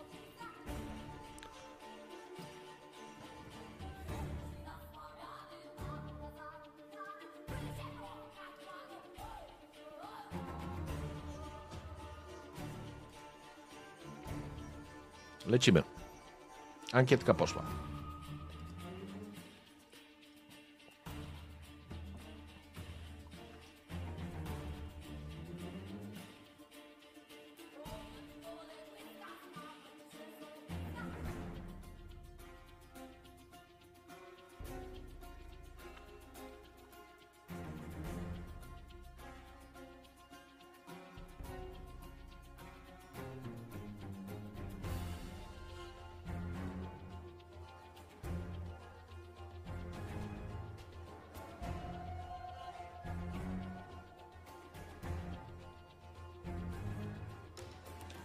Twardo. 62%. Dobrze.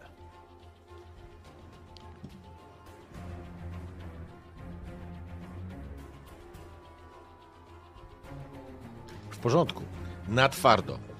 Dziewczynka spogląda się, ale to jest dla was moment. Ona nie jest absolutnie żadnym dla was zagrożeniem, bo nie może być. To jest dziecko, które może ma ze 12, a może z 11 lat. Nie macie zielonego pojęcia. Łapiecie ją za rękę natychmiast, kiedy ściskacie rękę, ona pisnęła z bólu, upuszcza ten mieszek, łapiecie, łapiecie ten mieszek, obracacie go i podnosicie ją tak naprawdę za fraki. Bez żadnego problemu. Podnosicie ją w ten sposób tak, że jest na wysokości waszej twarzy.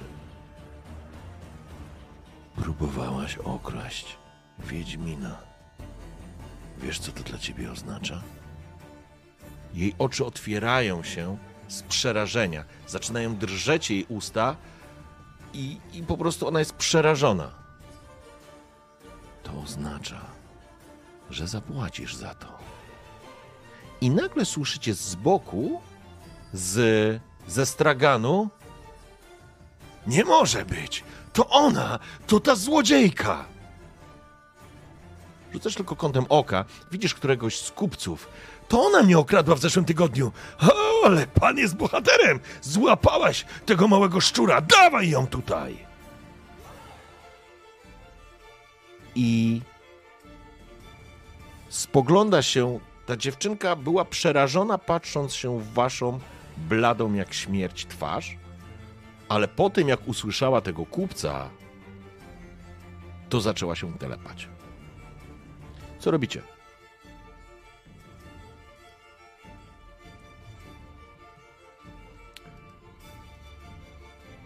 Oddajecie kupcowi.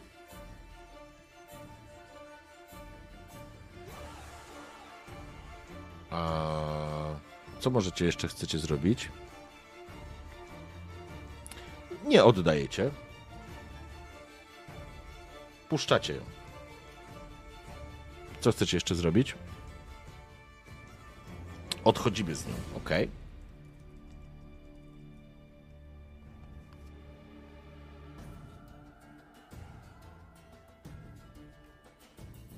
Odchodzimy z nią, czyli zakładam, że po prostu odejdziecie stamtąd, żeby nie wzbudzać żadnego jakiejś akcji. Oddajecie kupcowi, to po prostu podajecie złodzieja. Nie oddajecie na zasadzie, nie oddajecie i wchodzicie w pewien jakiś konflikt z nim na zasadzie. To właściwie te nie oddajecie i odchodzimy z nią jest trochę podobne, tylko że zakładam, że jeżeli się.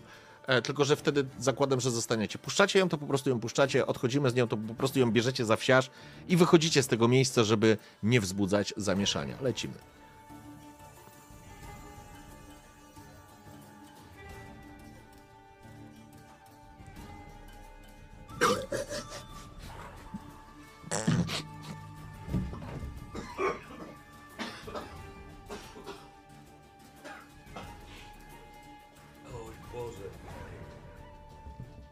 Kurde.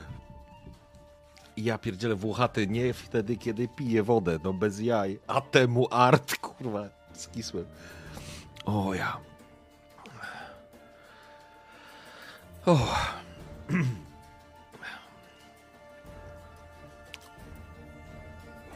Nie, no po prostu aż mi woda nosem poszła, nie?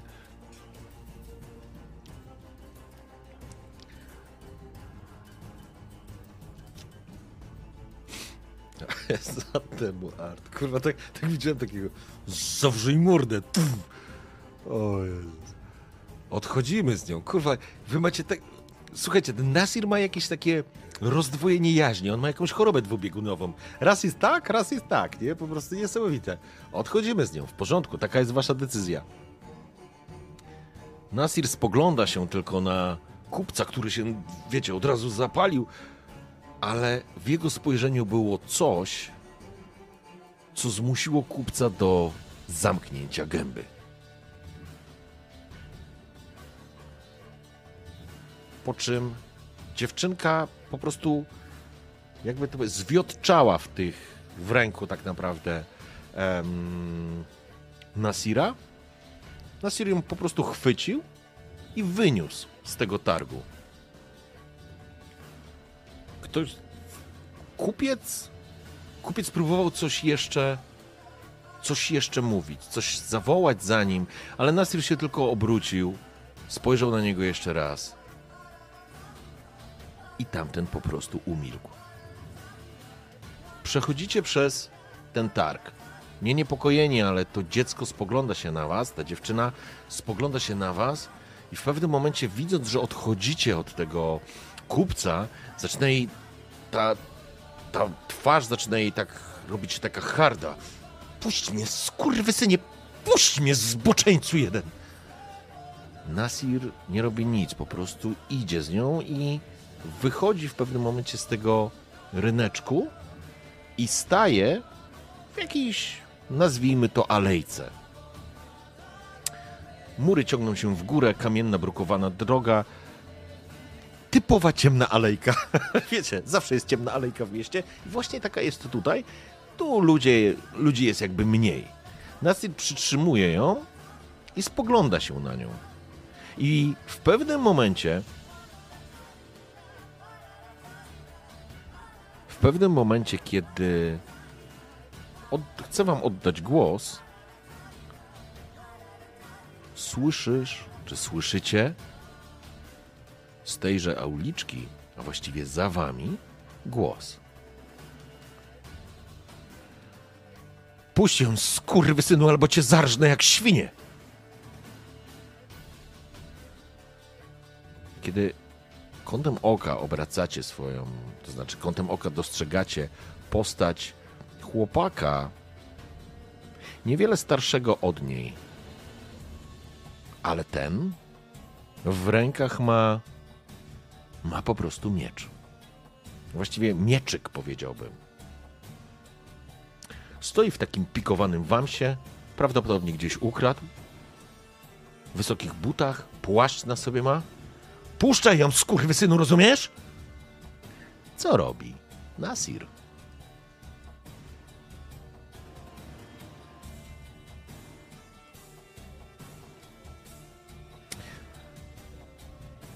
Co robi? Słuchajcie, co możecie zrobić? Rozbroić go? To ode mnie. Zabić go? Ode mnie. Na miękko? Na twardo? To są opcje dialogowe. Na miękko i na twardo to są opcje dialogowe. Czy macie jeszcze jakiś pomysł?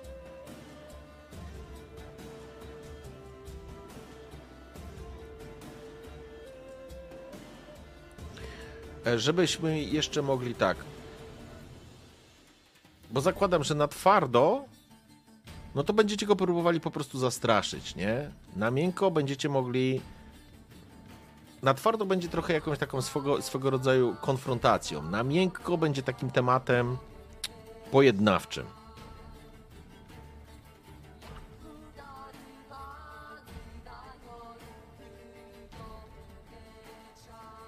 Macie jeszcze jakiś pomysł?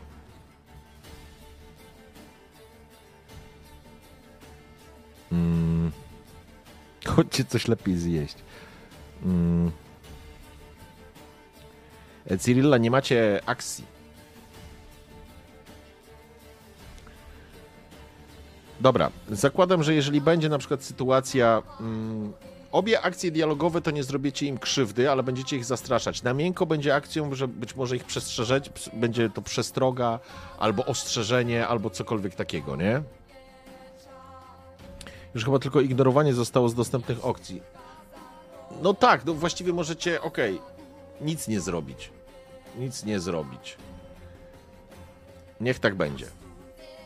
Odkładamy dziecko i uciekamy. Kurwa, ten, ten biedny Wiedźmin po sesji, po sesji z czatem mówi, kurwa, weź mnie zabij, weź mnie zabij.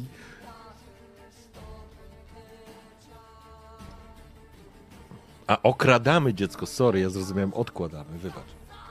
Okradamy dziecko.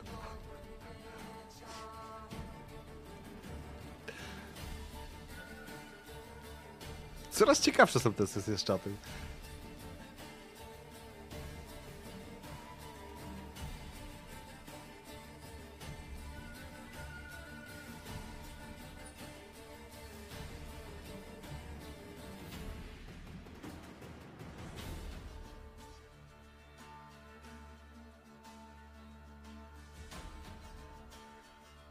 Zabić?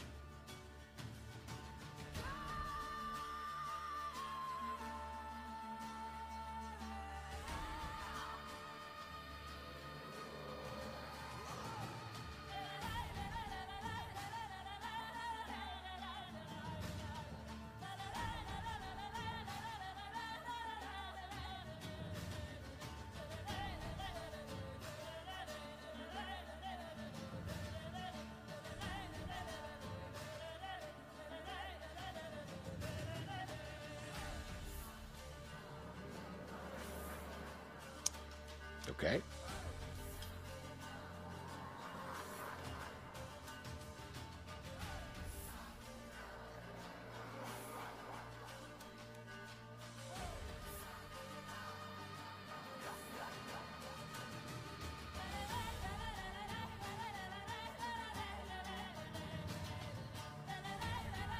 Znaczy mam z tym problem.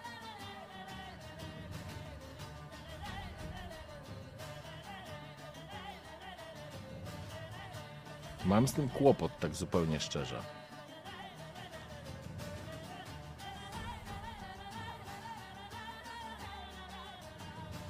Spal PFMG.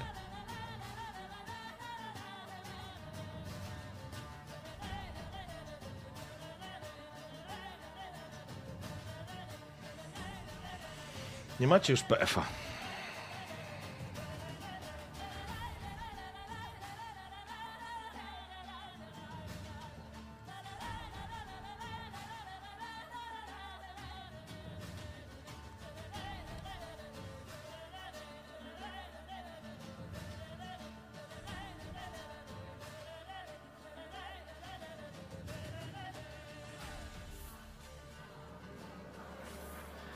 Żeby była jasność, jegomość jest nieco starszy od tej dziewczyny, którą trzymacie w rękach. No słuchajcie.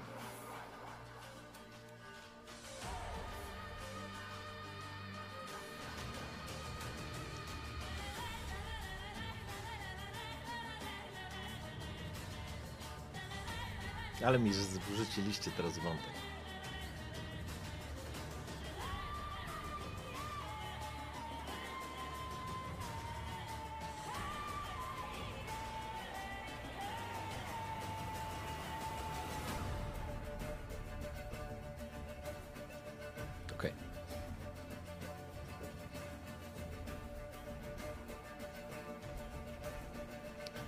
Nasir się spojrzał.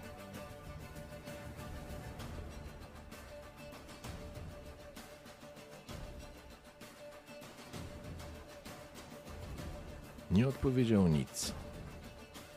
Dziewczyna zwisała z jego ręki.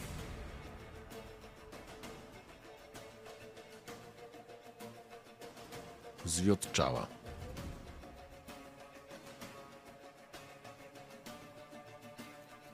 Jej wielkie brązowe oczy teraz są już zaszklone. Jest przerażona. Bo każdy człowiek jest przerażony, kiedy czuje zbliżającą się śmierć.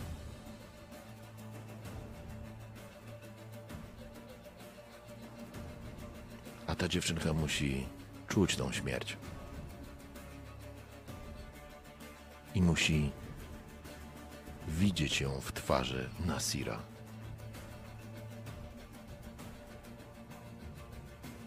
Chłopiec nie czekał. Rzucił się na Wiedźmina.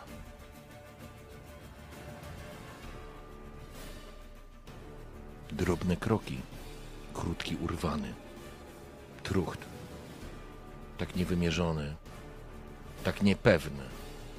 Wiedźmin bierze to na słuch nawet nie musi na niego patrzeć.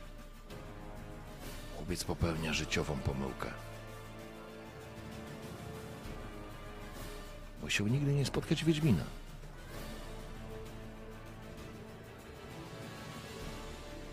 Doskakuje, myśląc, że ma przewagę. Biedny głupiec. Nasir dobył miecz, który wyślizgnął się z pochwy z prędkością atakującej żmii. Tym samym uderzeniem doprowadził do prostego zbicia tego mieczyka. A potem wyprowadził szybkie cięcie na wysokość tętnicy. Zwinął mieczem, zawinął mieczem tak naprawdę w ręku i wyprowadził drugie natychmiastowe cięcie na wysokości pachwiny.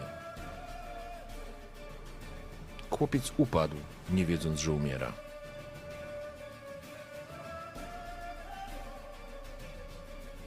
Dziewczynka zaczyna krzyczeć.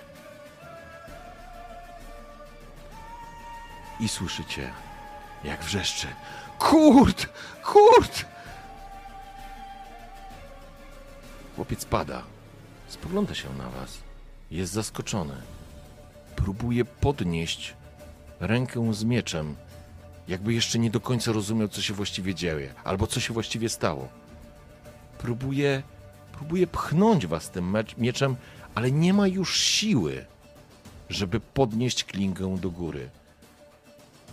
A krew, szkarłatna krew zalewa jego ciało.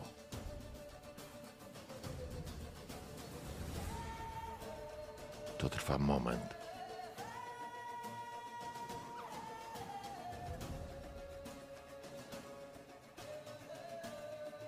Kiedy upada martwy. To działanie powoduje, że odbieram wam empatię. Schodzi z powrotem do dwóch.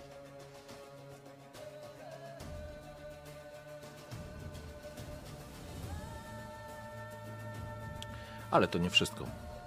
Rzucacie na wolę.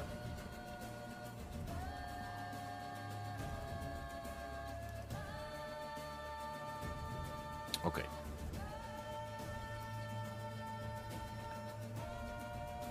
Udało się Wam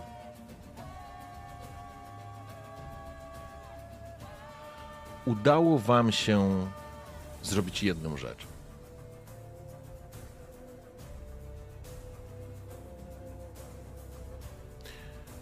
Kiedy spoglądacie w tak naprawdę w ciało leżącego chłopaka na ziemi,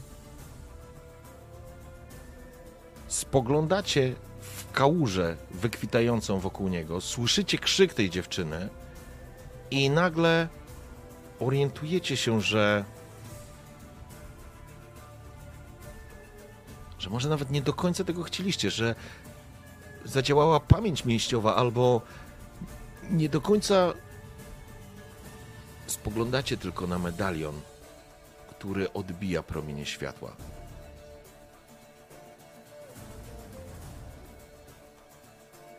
Co robicie z dziewczyną?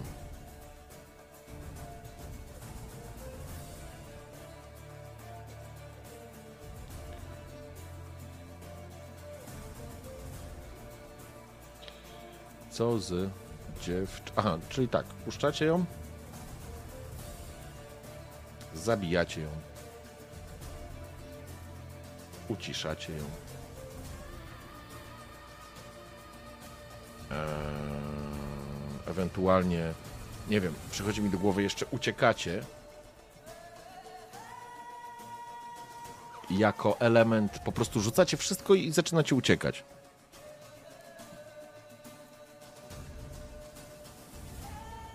Macie jeszcze jakiś pomysł?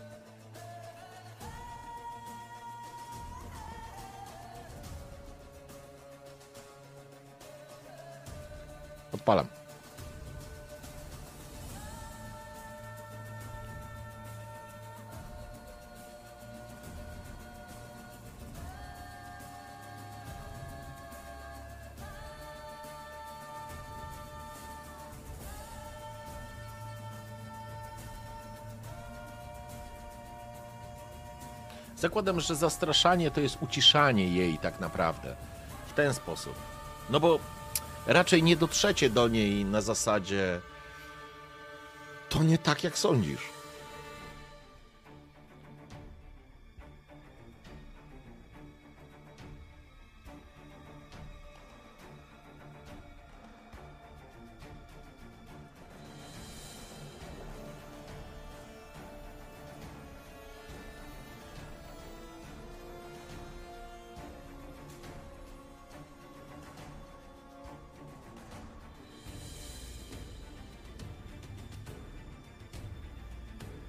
Puszczacie ją.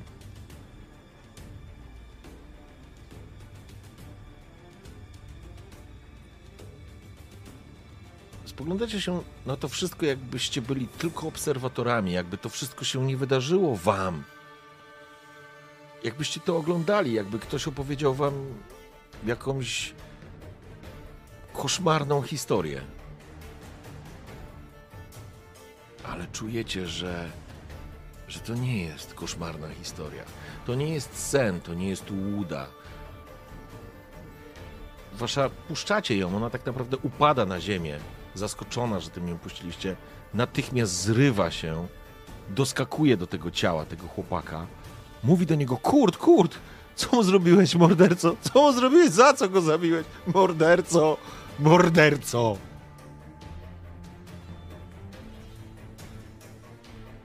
Przez chwilę czuliście się jak ludzie, ale jesteście w końcu tylko mutantami. Służycie do tego, żeby zabijać. Nikt nie rzuca się z mieczem na niedźwiedzia, na wilka. Jest sam sobie winien.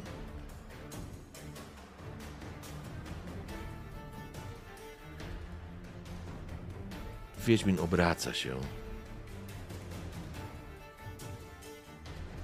i rusza.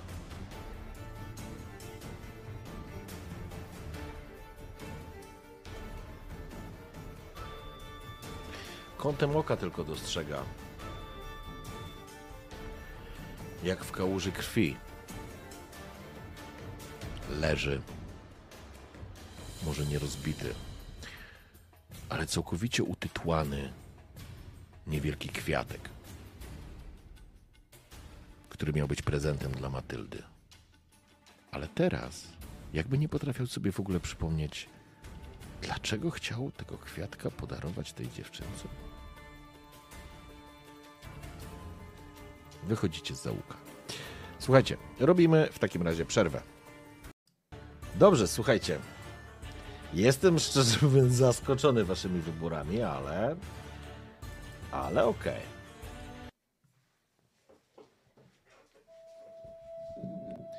Nie ma właśnie, nie wiem dlaczego nie, nada, nie, nie nalicza punktów kanału.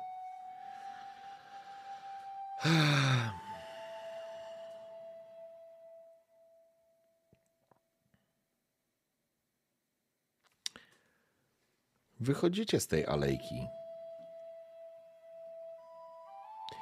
W mieście Maribor.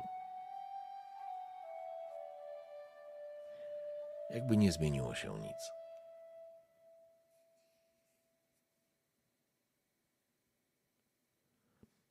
Ludzie handlują jak handlowali, pracują jak pracowali. Może was po prostu nikt nie usłyszał. Odpiszę wam z jakieś 30 orenów za te zakupy, które zrobiliście. Kwiatek może przepadł, ale zakładam, że jakieś słodycze jeszcze gdzieś macie i tych rzeczy na podróż.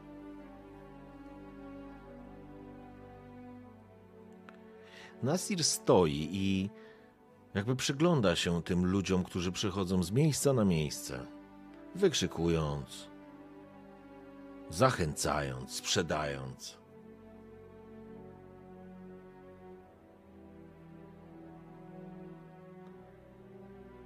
ale poczuł, że się coś zmieniło.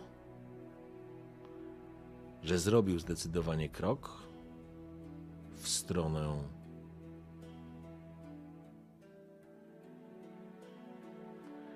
w kierunku tego, co chcieli osiągnąć jego mistrzowie.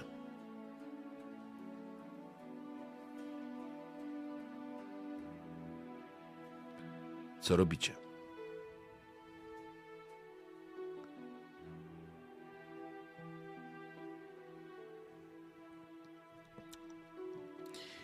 Co nam zostało tak naprawdę?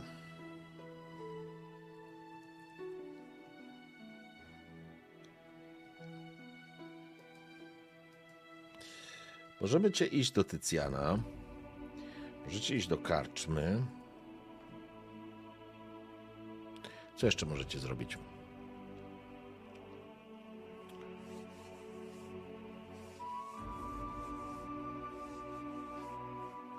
O, jeszcze są rzemieślnicy faktycznie. Co jeszcze możemy zrobić? Świątynia? Może być świątynia.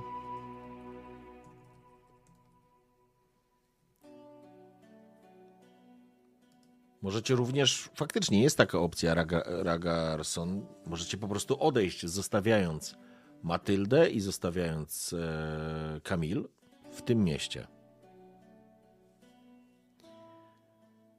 Zakładam odejść z miasta.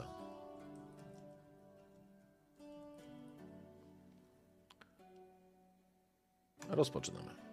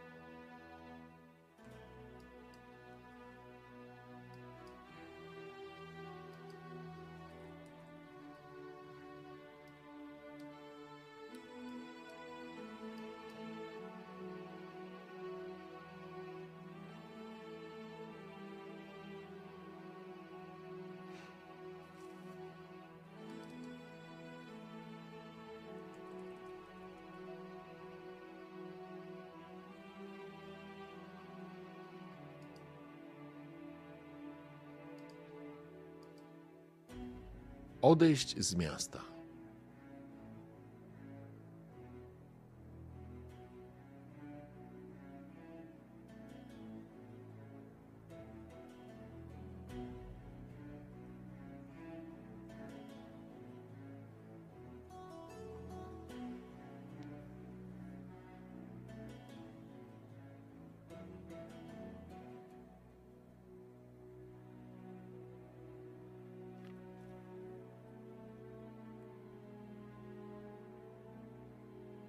Rzucamy się z mostu. Okej. Czy nie. Okej. No dobra.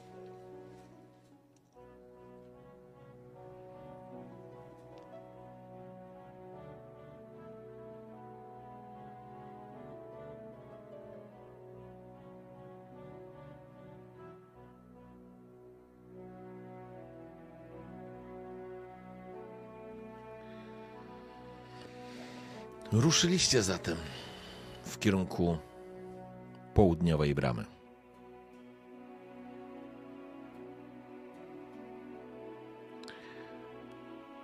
Ruszyliście w kierunku stajni.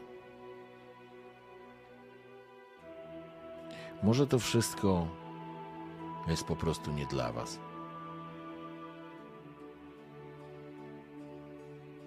Może zabawa w rodzinę była tylko ułudą. Może daliście omamić się jakiejś wizji, że jesteście kimś więcej niż tylko mutantem.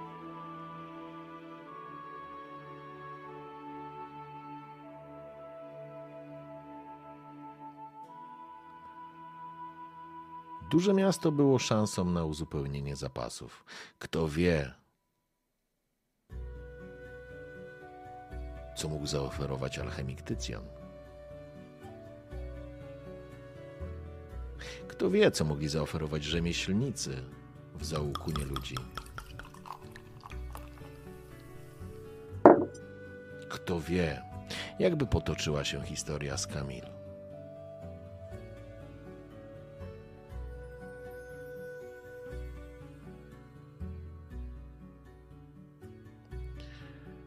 Nasir odebrał pokraka. Chłopiec był nieco zaskoczony, że tak szybko. Poprosił o chwilę, żeby mógł oporządzić do końca konia i przygotować go do drogi. Nasir usiadł na niewielkim zydlu i przeczekał. Godzinę? Może nie całą. Chwilę musiał odpocząć. A potem ruszył. Odebrze, odebrawszy nas, e, pokraka, południową bramą opuścił Maribor jeszcze przed tak naprawdę zachodem słońca. Ale teraz, kochani, teraz będziecie musieli walczyć o swoje życie. Tylko dajcie mi chwilę.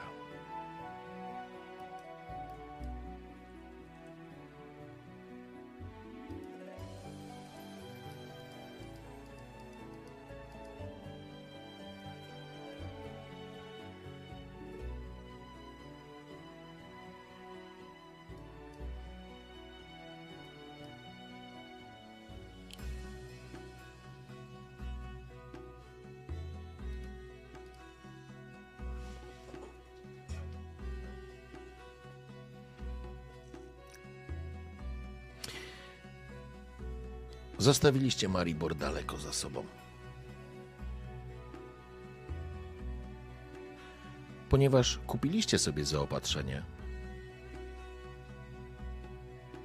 udało się Wam, że tak powiem, ruszyć w drogę.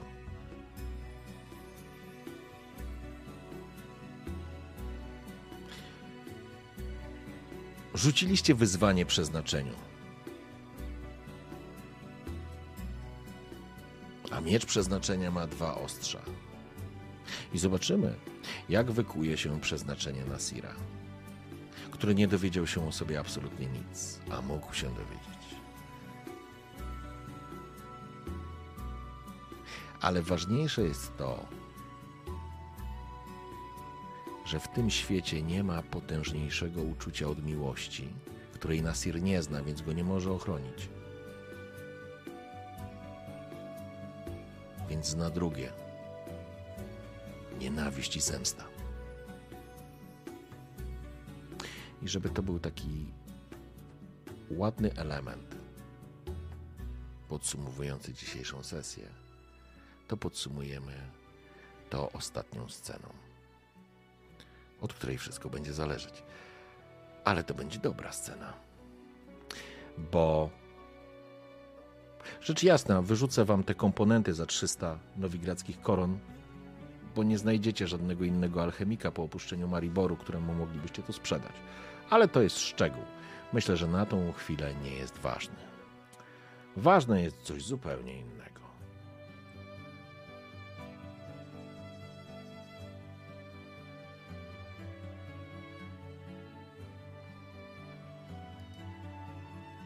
Gotowi?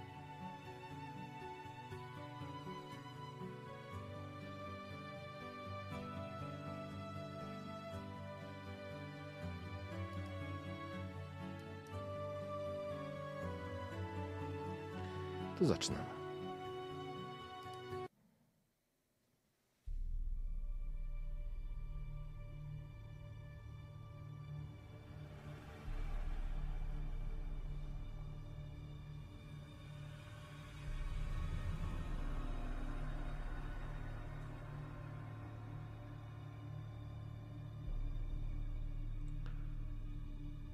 od Mariboru i wydarzeń w Mariborze minął dobry miesiąc.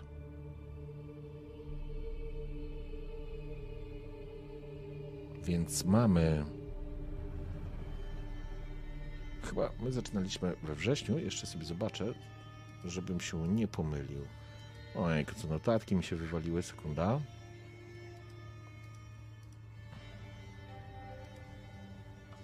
No, come on, come on.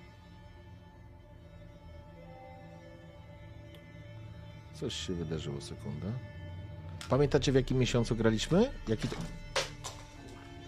Jaki to był miesiąc? Eee, tu jest Wiedźmin Solo. Mm.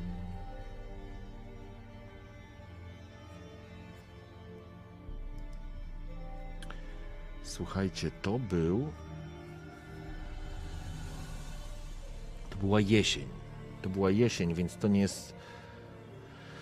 Więc to nie jest e, jakoś określone. Więc dobrze, to była jesień. Nie, na pewno nie był lipiec, sierpień. Na pewno to był jesień. To, była, to, to na stówę była jesień. Więc przyjmijmy, że teraz mamy jakiś październik. Tak, na bank był jakoś wrzesień, bo, bo jak dochodziliście do Mariboru, to jeszcze nie minęła rocznica, a rocznica oblężenia Mariboru jest 26 października, więc idealnie myślę, że to jest końcówka października, początek listopada. Na bank graliśmy, w, na bank była jesień, więc jest już niezwykle chłodno i zimno. Może jeszcze nie pada śnieg, ale mroźny wiatr ciągnie strasznie.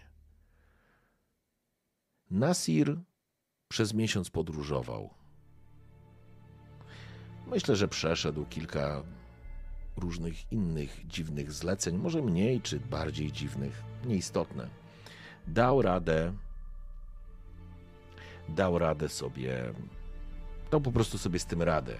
Kiedy odciął się od bagażu w postaci Kamil i Matyldy, wydawało mu się, że życie stało się prostsze. Od zlecenia do zlecenia. Ale nie potrafił i dalej nie potrafi odpowiedzieć sobie na pytanie, dlaczego zmierza cały czas na północ.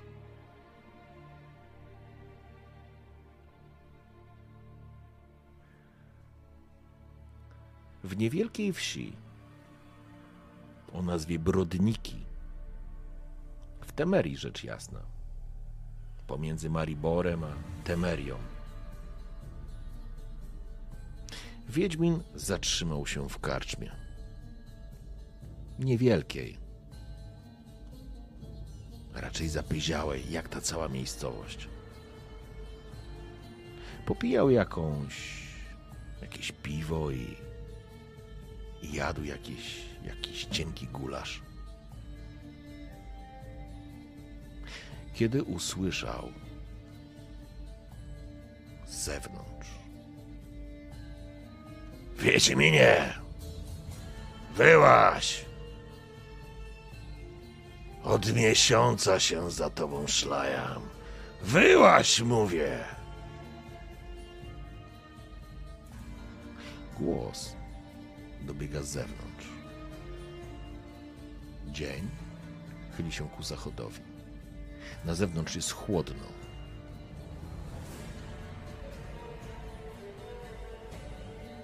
Co robicie?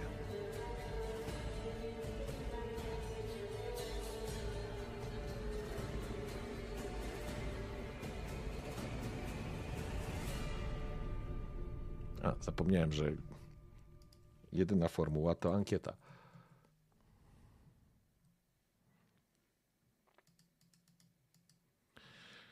Wychodzicie, nie wychodzicie. Uciekacie.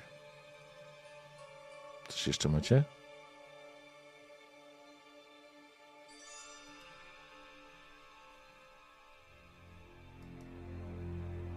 Lecimy. Ankieta.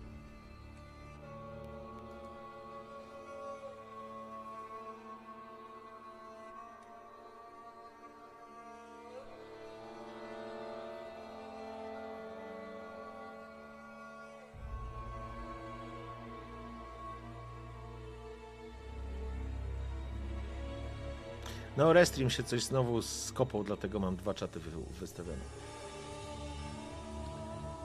Wychodzicie.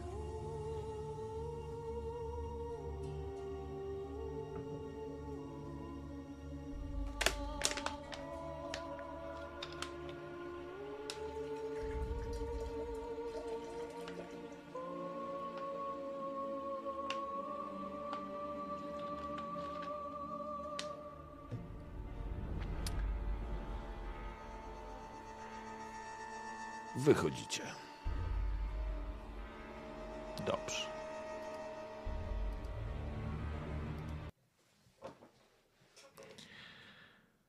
Wiedźmin Nasir to mądry Wiedźmin. Więc słyszy, że głos, który go wywołuje, nie należy do miłych. Nieraz w swoim życiu trafił już na tych, którzy chcieli się z Wiedźminem mierzyć.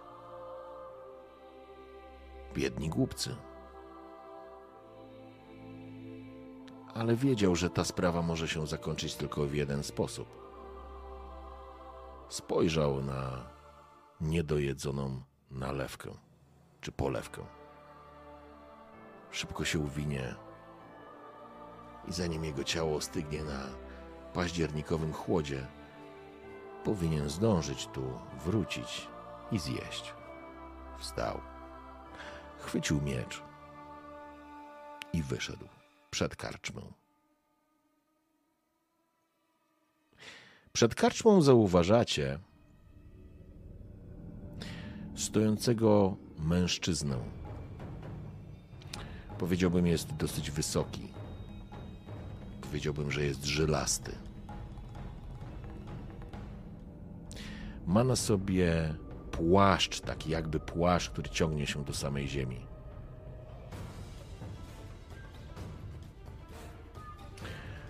Jego twarz wygląda na starszą.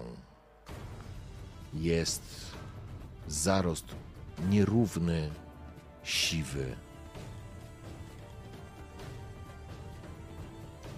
Mężczyzna patrzy się, a przy nim stoi ktoś jeszcze.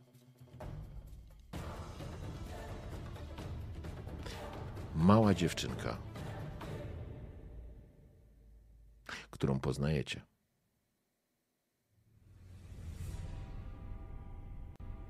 Spogląda się na was z takim przerażeniem.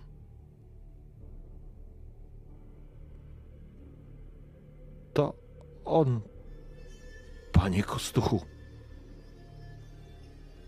Mężczyzna nazywany Kostuchem odpina płaszcz, go zrzuca. Jest w starych spodniach, w jakiejś rozchełstanej koszuli. Na chudych biodrach wisi skórzany pas, a przy nim miecz.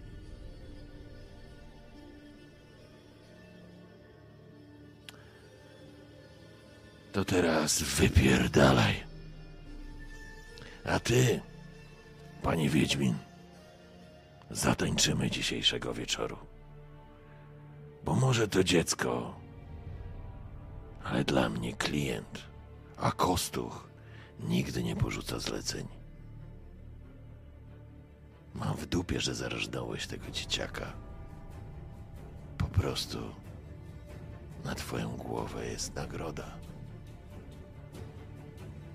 Co robicie?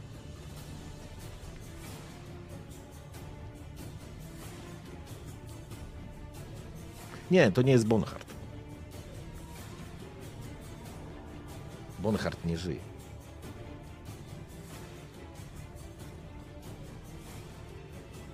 Rickson przyszedł, chyba dużo mnie ominęło. Sporo cię ominęło, stary. E, słuchajcie, e, zatem wchodzimy w walkę. E, bo jakby tu nie ma dyskusji, mm, będziecie tradycyjnie. Defensywny układ to będzie układ. Macie miecz wyciągnięty, więc jest ok. E, jakie macie eliksiry? To tylko sprawdzę jeszcze, co macie. Co wam zostało? E, sekundka, sekundka. Gdzie to jest? Tu będzie. Eee, słuchajcie, z eliksirów macie jeszcze. Co wy macie? macie pół jaskółki, wilgę i kota. No to niespecjalnie możecie coś z tym zrobić w tym momencie. Oleje, no oleju już nie nałożycie, ale też na ludzi jakby nie macie, więc jakby tutaj też wam nie pomoże. Więc zostaje nam medalion, który jest zapięty na 3. Macie 3 punkty mocy i wchodzimy w taki standardowy układ. Ofensywny używacie wszystkich umiejętności na, tak naprawdę Nasira po to, żeby zadać obrażenia, żeby szybko pokonać i skończyć przeciwnika. Styl defensywny to będzie styl, w którym znaki, których na przykład użyjecie, to będzie Quen zamiast na przykład Art. Więc e, to w ten sposób działa. Więc jak ja zadaję pytanie teraz, czy jest, e, czy jest defensywny, czy ofensywny, to wy będziecie musieli zdecydować. Czy to jest jasne? Myślę, że tak. Zanim jednak cokolwiek się wydarzy, rzucimy sobie na ten, na naszą e, na inicjatywę. A to oznacza, że przechodzimy już do akcji.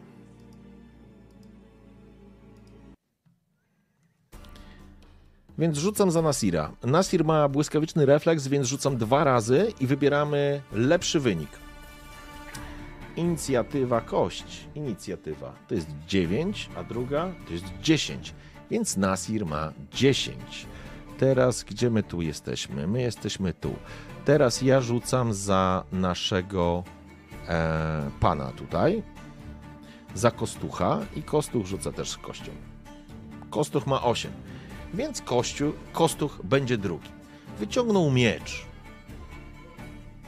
Chwycił lekko. Widać, że potrafi walczyć. Stanął w lekkim, miękkim rozkroku, trochę jakby od niechcenia. Przygląda się temu, co robi, e, co wy robicie. A co wy robicie, zaraz się dowiem. Rozpoczynamy ankietę. Defensywny, zaczynacie rzucać Quen. E, pamiętajcie, że macie trzy punkty mocy i możecie rzucić tak naprawdę Quen albo Art, albo Igni, ale Igni to nie jest Igni z gry, więc ofensywnie zdecydowanie tutaj Art. Tylko wtedy będziemy rzucać test. Rzucenie znaku to jest dla Was akcja szybka, więc jeżeli spalicie akcję szybką i zaatakujecie, to nie będziecie mogli się bronić, bo nie będziecie mieli już e, szybkiej akcji. Ale jeżeli rzucicie Quen, to znaczy, że będzie, uzyskacie w zależności od siły tego e, znaku, jeżeli Wam wyjdzie, e, tymczasowe dwa punkty, jak dobrze pamiętam. Ponieważ nie naprawiliście swojego pancerza, to, to macie jeden. Oj, nie rozwinąłem wam ankiety, wybaczcie. Ale wygląda na to, że defensywnie.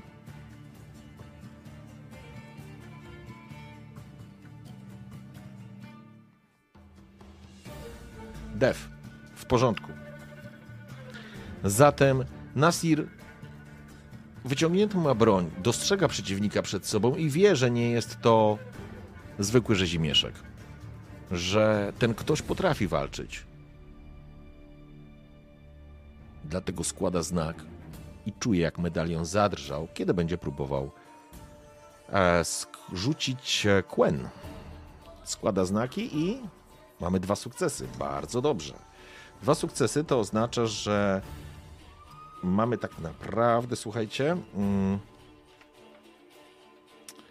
Quenda jest automatu dwa punkty, jak dobrze pamiętam. Tak, dwa punkty pancerza trwające jedną rundę, ale wy macie dodatkowy sukces, więc teraz moje pytanie, czy chcecie dołożyć dodatkowy punkt pancerza, czyli będziecie mieli tymczasowych 3 plus 1, który macie, że tak powiem, u siebie, e, bo macie swój pancerz na jeden w tym momencie, ponieważ to był średni pancerz, ale nie został naprawiony, zatem jest to sytuacja, w której um, macie, byście mieli 3 plus 1, czyli w sumie 4, czy wolicie to przełożyć na drugą rundę, bo znak będzie trwał tylko jedną rundę. E, więc ja może e, jeszcze zapytam, czy podbijacie pancerz. PP to jest punkt pancerza, tak traktujecie, albo czas. A czas to znaczy, że zostaniecie przy dwóch pancerza, ale będzie trwało dwie rundy.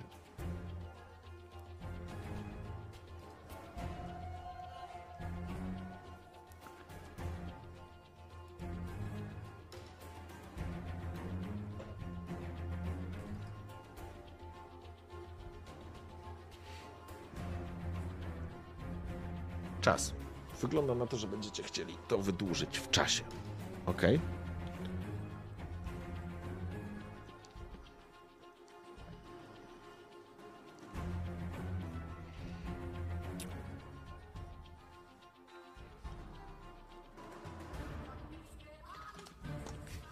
Kurwa. Gdzie my, do, gdzie my dotarliśmy? Badamy zupełnie obszary, których absolutnie nie zakładałem, że będziemy badać, ale graj muzyką.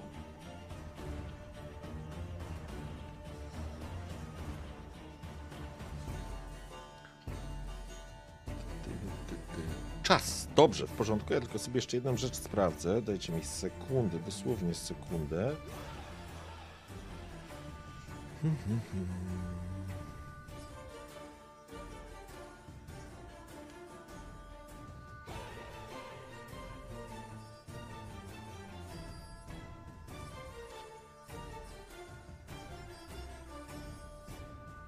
Dobra. Lecimy. Nasir złożył natychmiast wokół niego zaszeleściło jakby powietrze, jakby zalśniło się złotem i pojawiła się przed nim półwidzialna tak naprawdę tarcza. Mężczyzna uśmiechnął się tylko. Graj muzyko. Po czym rusza na was, ale wy jesteście oczywiście pierwsi. Jak rozumiem, będziemy, wchodzimy w, de, w defense, czyli tak naprawdę chciałbym w ogóle będziecie go atakować. Jak rozumiem, że, bo tego nie określiliśmy, ale zakładam, że wy przychodzicie do ataku, nie zostawiacie sobie e, wolnej akcji, żeby, żeby ją zamienić w obronę potencjalną, więc tak naprawdę wchodzicie w atak, miękko na nogach, bardzo dokładnie obserwując ruchy Kostucha, który spogląda i zgrzyta zębami. I rusza na was, i w pewnym momencie zaczynacie wymieniać się ciosami. Jest tylko człowiekiem, wy jesteście Wiedźminem. Niemniej jednak jest niezwykle szybki. Tnie paskudnie, zdradliwie, zna te rzeczy. Rzuca kopię, że tak powiem, was y, w piaskiem, próbując was oślepić, ale jakby to nie ma znaczenia. Wymieniacie się, okrążacie się i nagle dochodzi do waszego ataku. Zaczynamy. Miecz y, wiedźmiński, stalowy. No to trzymajcie tam kciuki, kochani. Spalamy jeden punkt y, mocy. No i poszło. To jest jeden. Jeden sukces, czyli trafia, traficie go, ale ja oczywiście kostuchem będę parował. Hmm. Gdzie to jest? Tu. Na walkę wręcz. W porządku. Znoszą się wasze uderzenia, więc tak naprawdę wy zamachnęliście się, wymieniacie się ciosami, ale w żadnym momencie nie znajdujecie luki w obronie Kostucha. Kostuch szczerzy się. Nieźle, nieźle, mutancie, nieźle. Zobaczymy, czy ta magia ocali cię przed tym. Po czym zdradliwie wyskakuje do przodu i skacze w waszą stronę. I teraz tak, e, Kostuch ma dwie akcje, więc e, szybką akcję na przymierzony, więc dodam sobie dwie kości do ataku i zaczynamy w takim razie tańczyć. Gdzie my mamy? Tu mamy miecz. Plus dwa. Kostuch dopada was i uderza zdradliwie. Z dołu psz, pęka wasza tarcza. Kłen po prostu rozpada się w pył, kiedy on ciągnie raz, rozbijając ją. On w tym momencie zadaje 3-4 punkty obrażeń, czyli wasza tarcza pęka, przez zbroję przyciąga cięciem i zostawia krwawy ślad, dostajecie jeden punkt obrażeń, bo dostaliście w sumie cztery punkty obrażeń, a mieliście dwa punkty pancerza plus wasz pancerz Quena plus wasz pancerz to są trzy. Przedłużyliście, niestety ta, ten shield po prostu padł, zatem zabieram wam pierwszy punkt życia, a wasz, a wy macie życia w sumie e, w sumie wy macie 9 punktów, czyli teraz macie 8 punktów życia pierwsza krew pojawiła się, pojawiła się na waszym, e, na waszym ciele. Pierwsza krew, mutancie. Niech to będzie początek naszego tańca. Będę cię zażynał powoli, żebyś czuł każdą sekundę uratującego twojego bezecnego życia. Jedziemy. Przechodzimy do waszej tury. Co robicie? Offense czy defense?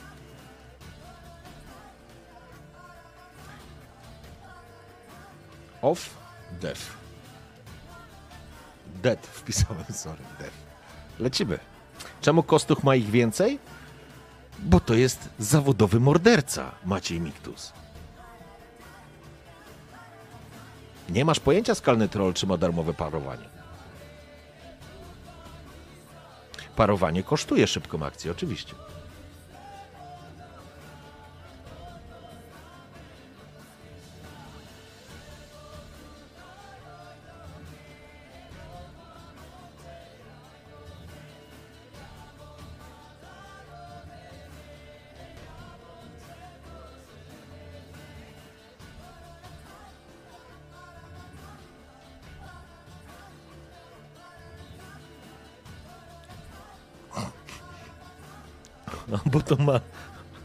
Diablo 3. Nie, nie, to jest morderca. Dobry morderca. No nie, naprawdę? Znowu mam rzucać?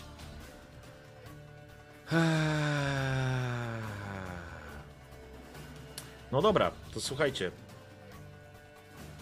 Zrzucamy znowu D6. 1-3 to będzie ofensywa, 4-6 to będzie defensywa. 2. Pełna ofensywa. Zatem Nasir poczuł krew. To nie jest tak, że poczuł złość.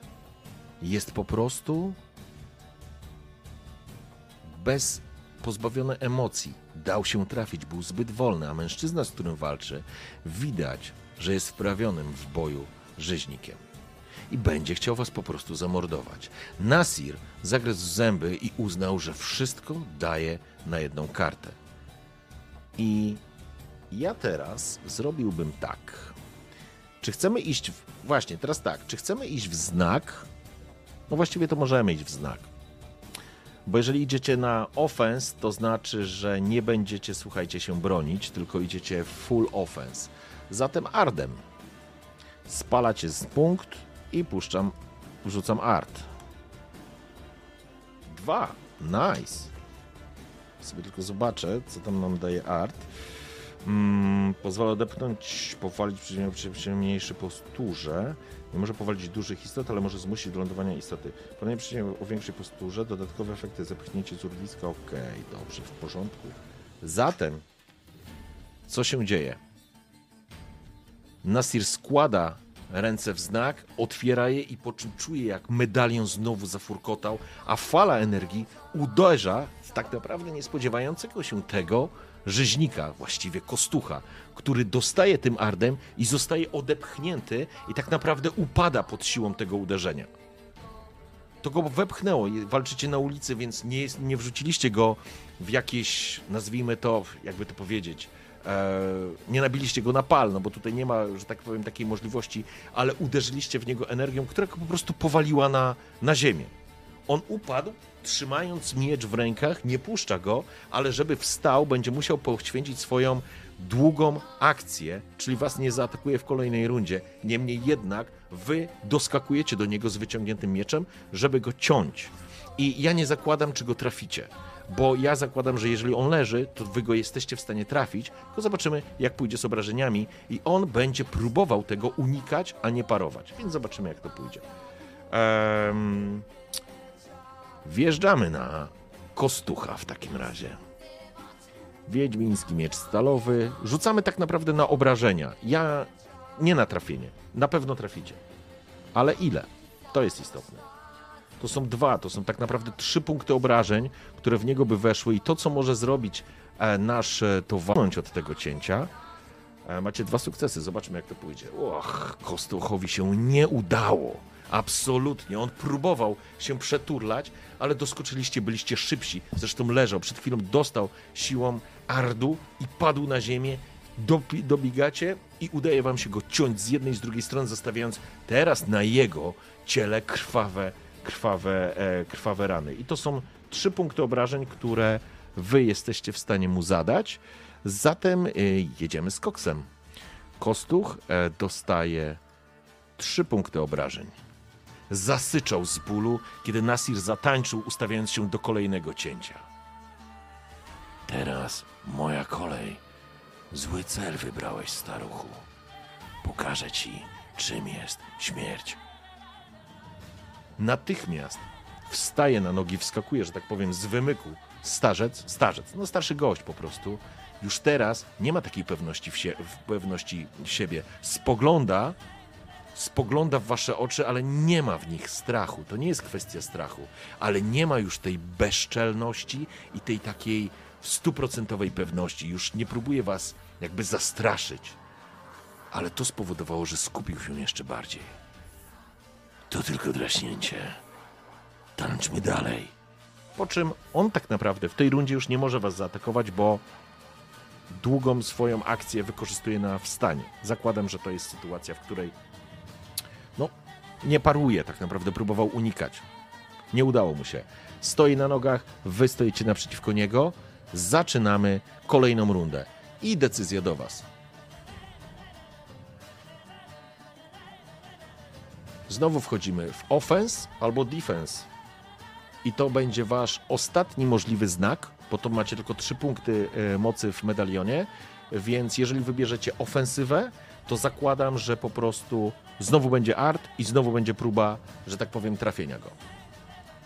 Jeżeli wybierzecie defensywę, wrzucicie na siebie kłan.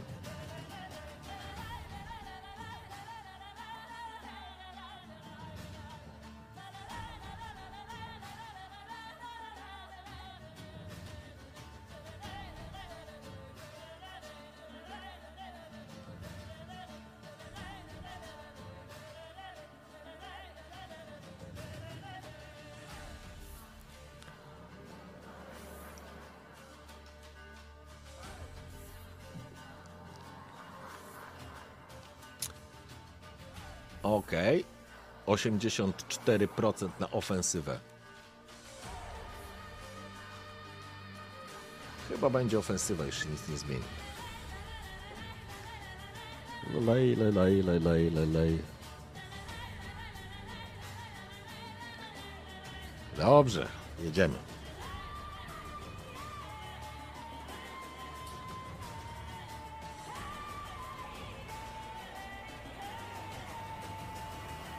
Porządku, zatem jazda. Po raz trzeci składacie dłoń do znaku, układając go w, sy- w symbol art. Pięknie. Z tym, że teraz ja pozwolę przeciwnikowi, który wie, co się będzie działo, spróbować rzucić się w drugą stronę, żeby go to nie wywróciło. Oczywiście musi pokonać dwa wasze sukcesy, więc mogę, nie mogę tego parować, więc mogę zrobić tylko to na sprawność. Czy Kostuch będzie na tyle szybki, skoro się już spodziewa tego, co się stanie? Zobaczmy. To będzie jego unik. Ma dwa, znosi. W momencie, kiedy puszczacie, znowu składacie, czujecie energia się koncentruje przed wami, po czym fala uderzenia wpada w kierunku kostucha, ale tym razem, tym razem wasz przeciwnik wiedział, czego może się spodziewać. Widział, że kiedy składacie palce do jakichś dziwnych znaków, może wydarzyć się to, co przed chwilą mało nie odebrało mu życia. Udaje mu się odskoczyć, ale utrzymał równowagę. Fala art rozbija jakieś, może nie, jakieś beczki, które, czy skrzynki, które stoją gdzieś tam przy drodze, przy, przy karczmie, po prostu w trzaski, w drzazgi. Rozglądacie się za nim, szukając swojego celu, po czym doskakujecie do niego, aby, aby go zabić. Jedziemy.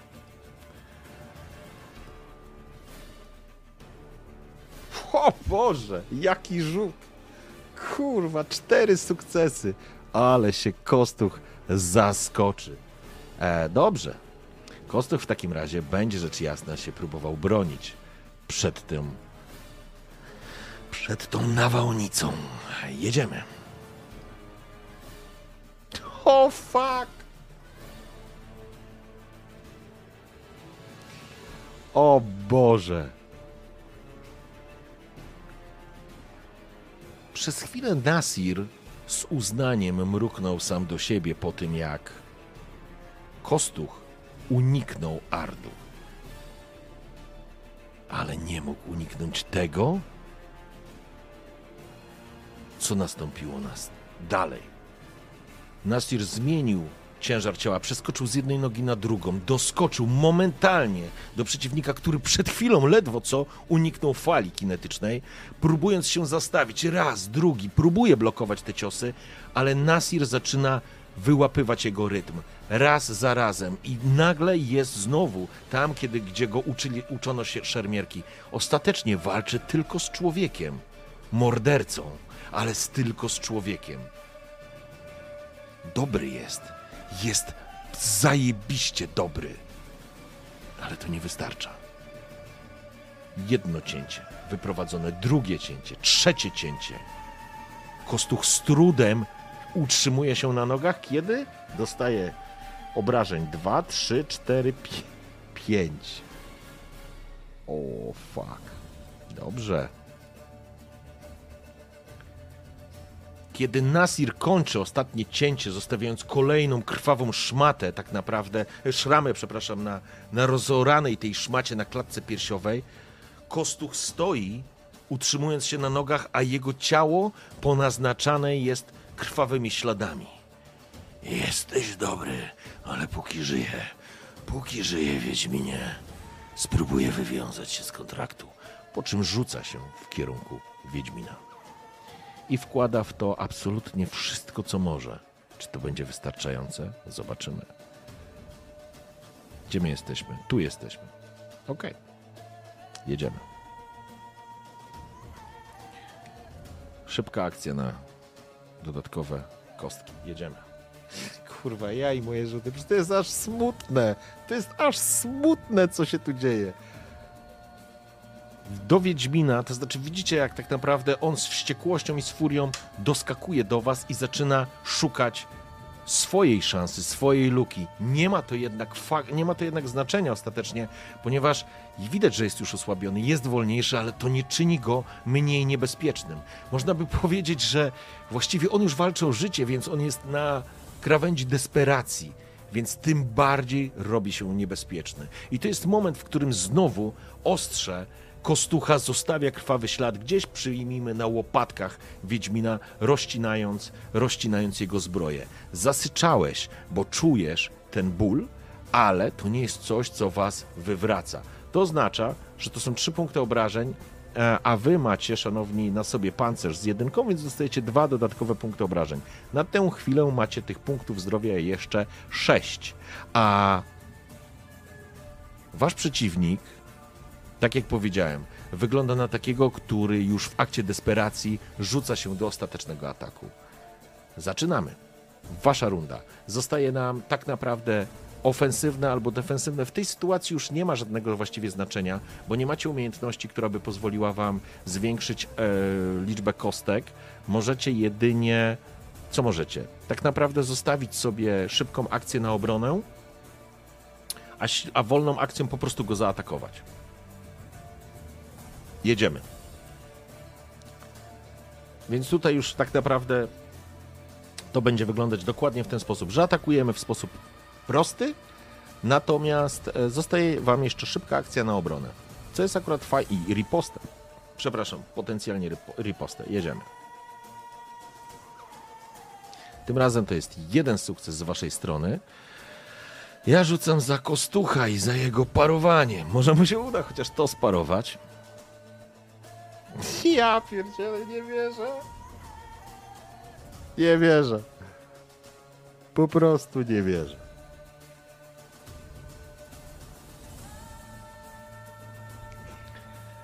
To jest moment, w którym Nasir wie, że ma przewagę. Przeciwnik jest niebezpieczny, ale kiedy walczysz w desperacji, wypadasz z rytmu. Nie kontrolujesz swojego gniewu, emocji, a co za tym idzie, twoje ruchy są chaotyczne, niezorganizowane. Zostawiają tak wiele luk. Nasir wyprowadził jedno cięcie. To była czysta finta. Przeciwnik dał się nabrać na markowany cios, jak uczniak. Wystawił gardę. Nasir delikatnie ugiął kolana i sz- przeszedł ponad nią, pod nią. Ostrze delikatnie przecięło policzek Kostucha. Kostuch jest zbyt dobrym szermierzem, żeby nie wiedzieć, że Nasir się zabawił. Zadrwił z niego. Mógł go skończyć, ale zadrwił.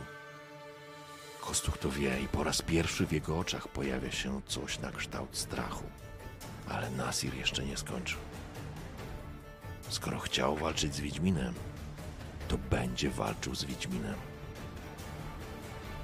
Kostuch rzucił się do desperackiego ataku po raz kolejny. Absolutnie w miejscu, w którym przed chwilą był Nasir, już Nasira nie było. A ostrze, ostrze przeszło delikatnie ponad jego klingą, nawet go nie dotykając. Nasir ma wrażenie i wczujecie całkowitą dominację i kontrolę nad tą walką. Ten przeciwnik jest już martwy. Każdy inny przeciwnik, który nie byłby najętym zbirem i mordercą, być może by się jeszcze łudził, ale Kostuch już wie, że nie żyje. Wie, zanim ostrze podcina mu tak naprawdę, przecina obie tętnice. Cięcie jest proste, płaskie, gładkie, brutalne i zabójcze, ale przede wszystkim niezwykle szybkie. Wiedźmin obraca się, stając naprzeciwko mężczyzny, który patrzy się swoimi stalowymi oczyma z przeciętym gardzielą, która zaczyna mu prostu zalewać się krwią. To była dobra walka, po czym spada na ziemię.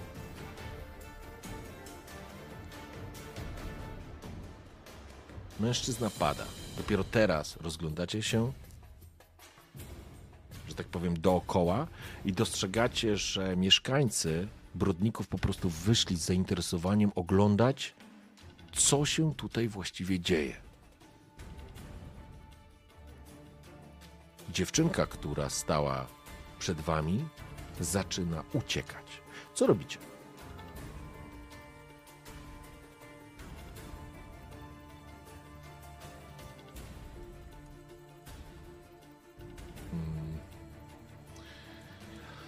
Ankietka. Mm, gonicie ją? To znaczy inaczej, no gonicie ją w takim znaczeniu, że chcecie ją złapać, odpuszczacie. Macie jeszcze jakiś pomysł?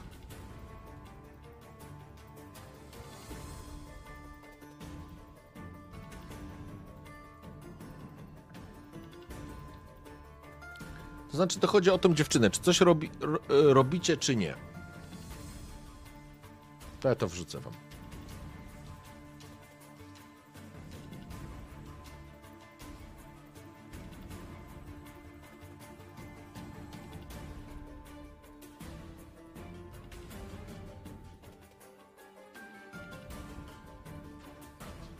Psa wpuszczę.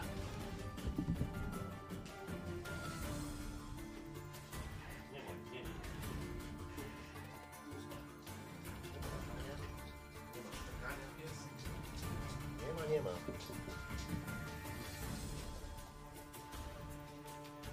I co tam? Aha, kurczę, nie rozwinąłem wam, sorry. Już sprawdzam. Kurczę, w jaką stronę poszła ta historia? Ojejku.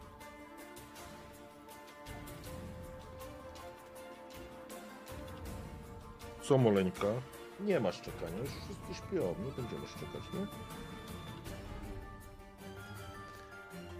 Tak, już spuścił psy.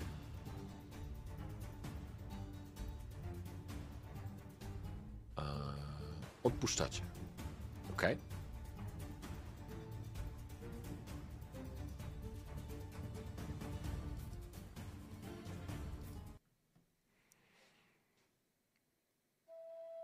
Nasir widzi, jak ta dziewczyna po prostu w panice unik, ucieka, wybiegając z brodników, byle dalej od ucieleśnienia śmierci, jakim stał się Nasir. Ludzie spoglądają się tak naprawdę z lekkim przerażeniem, ale z drugiej strony Kto o zdrowych zmysłach chce się z wiedźmakiem na miecze próbować?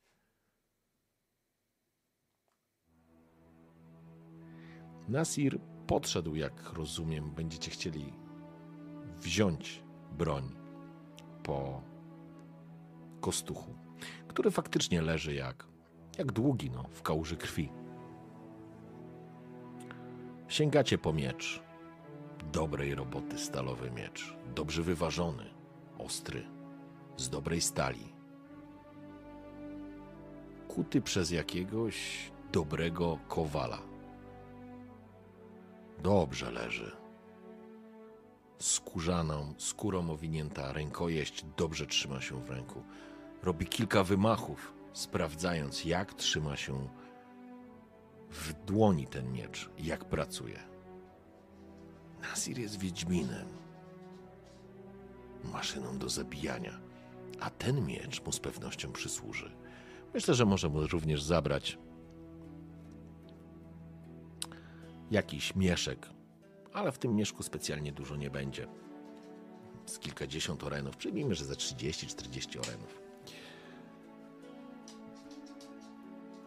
Po czym myślę, że nic ciekawego więcej przy sobie Kostuch nie miał. Po czym Nasir schował miecz do pochwy, wziął mieszek i wrócił do karczmy. Powiedziałbym,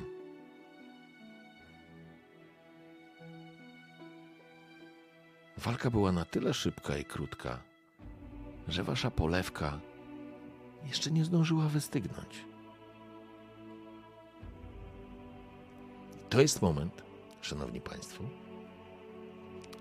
w którym zakończymy naszą sesję. Dziękuję Wam bardzo za dzisiejszy absolutny spektakl różnych absolutnie nieprzewidywalnych decyzji.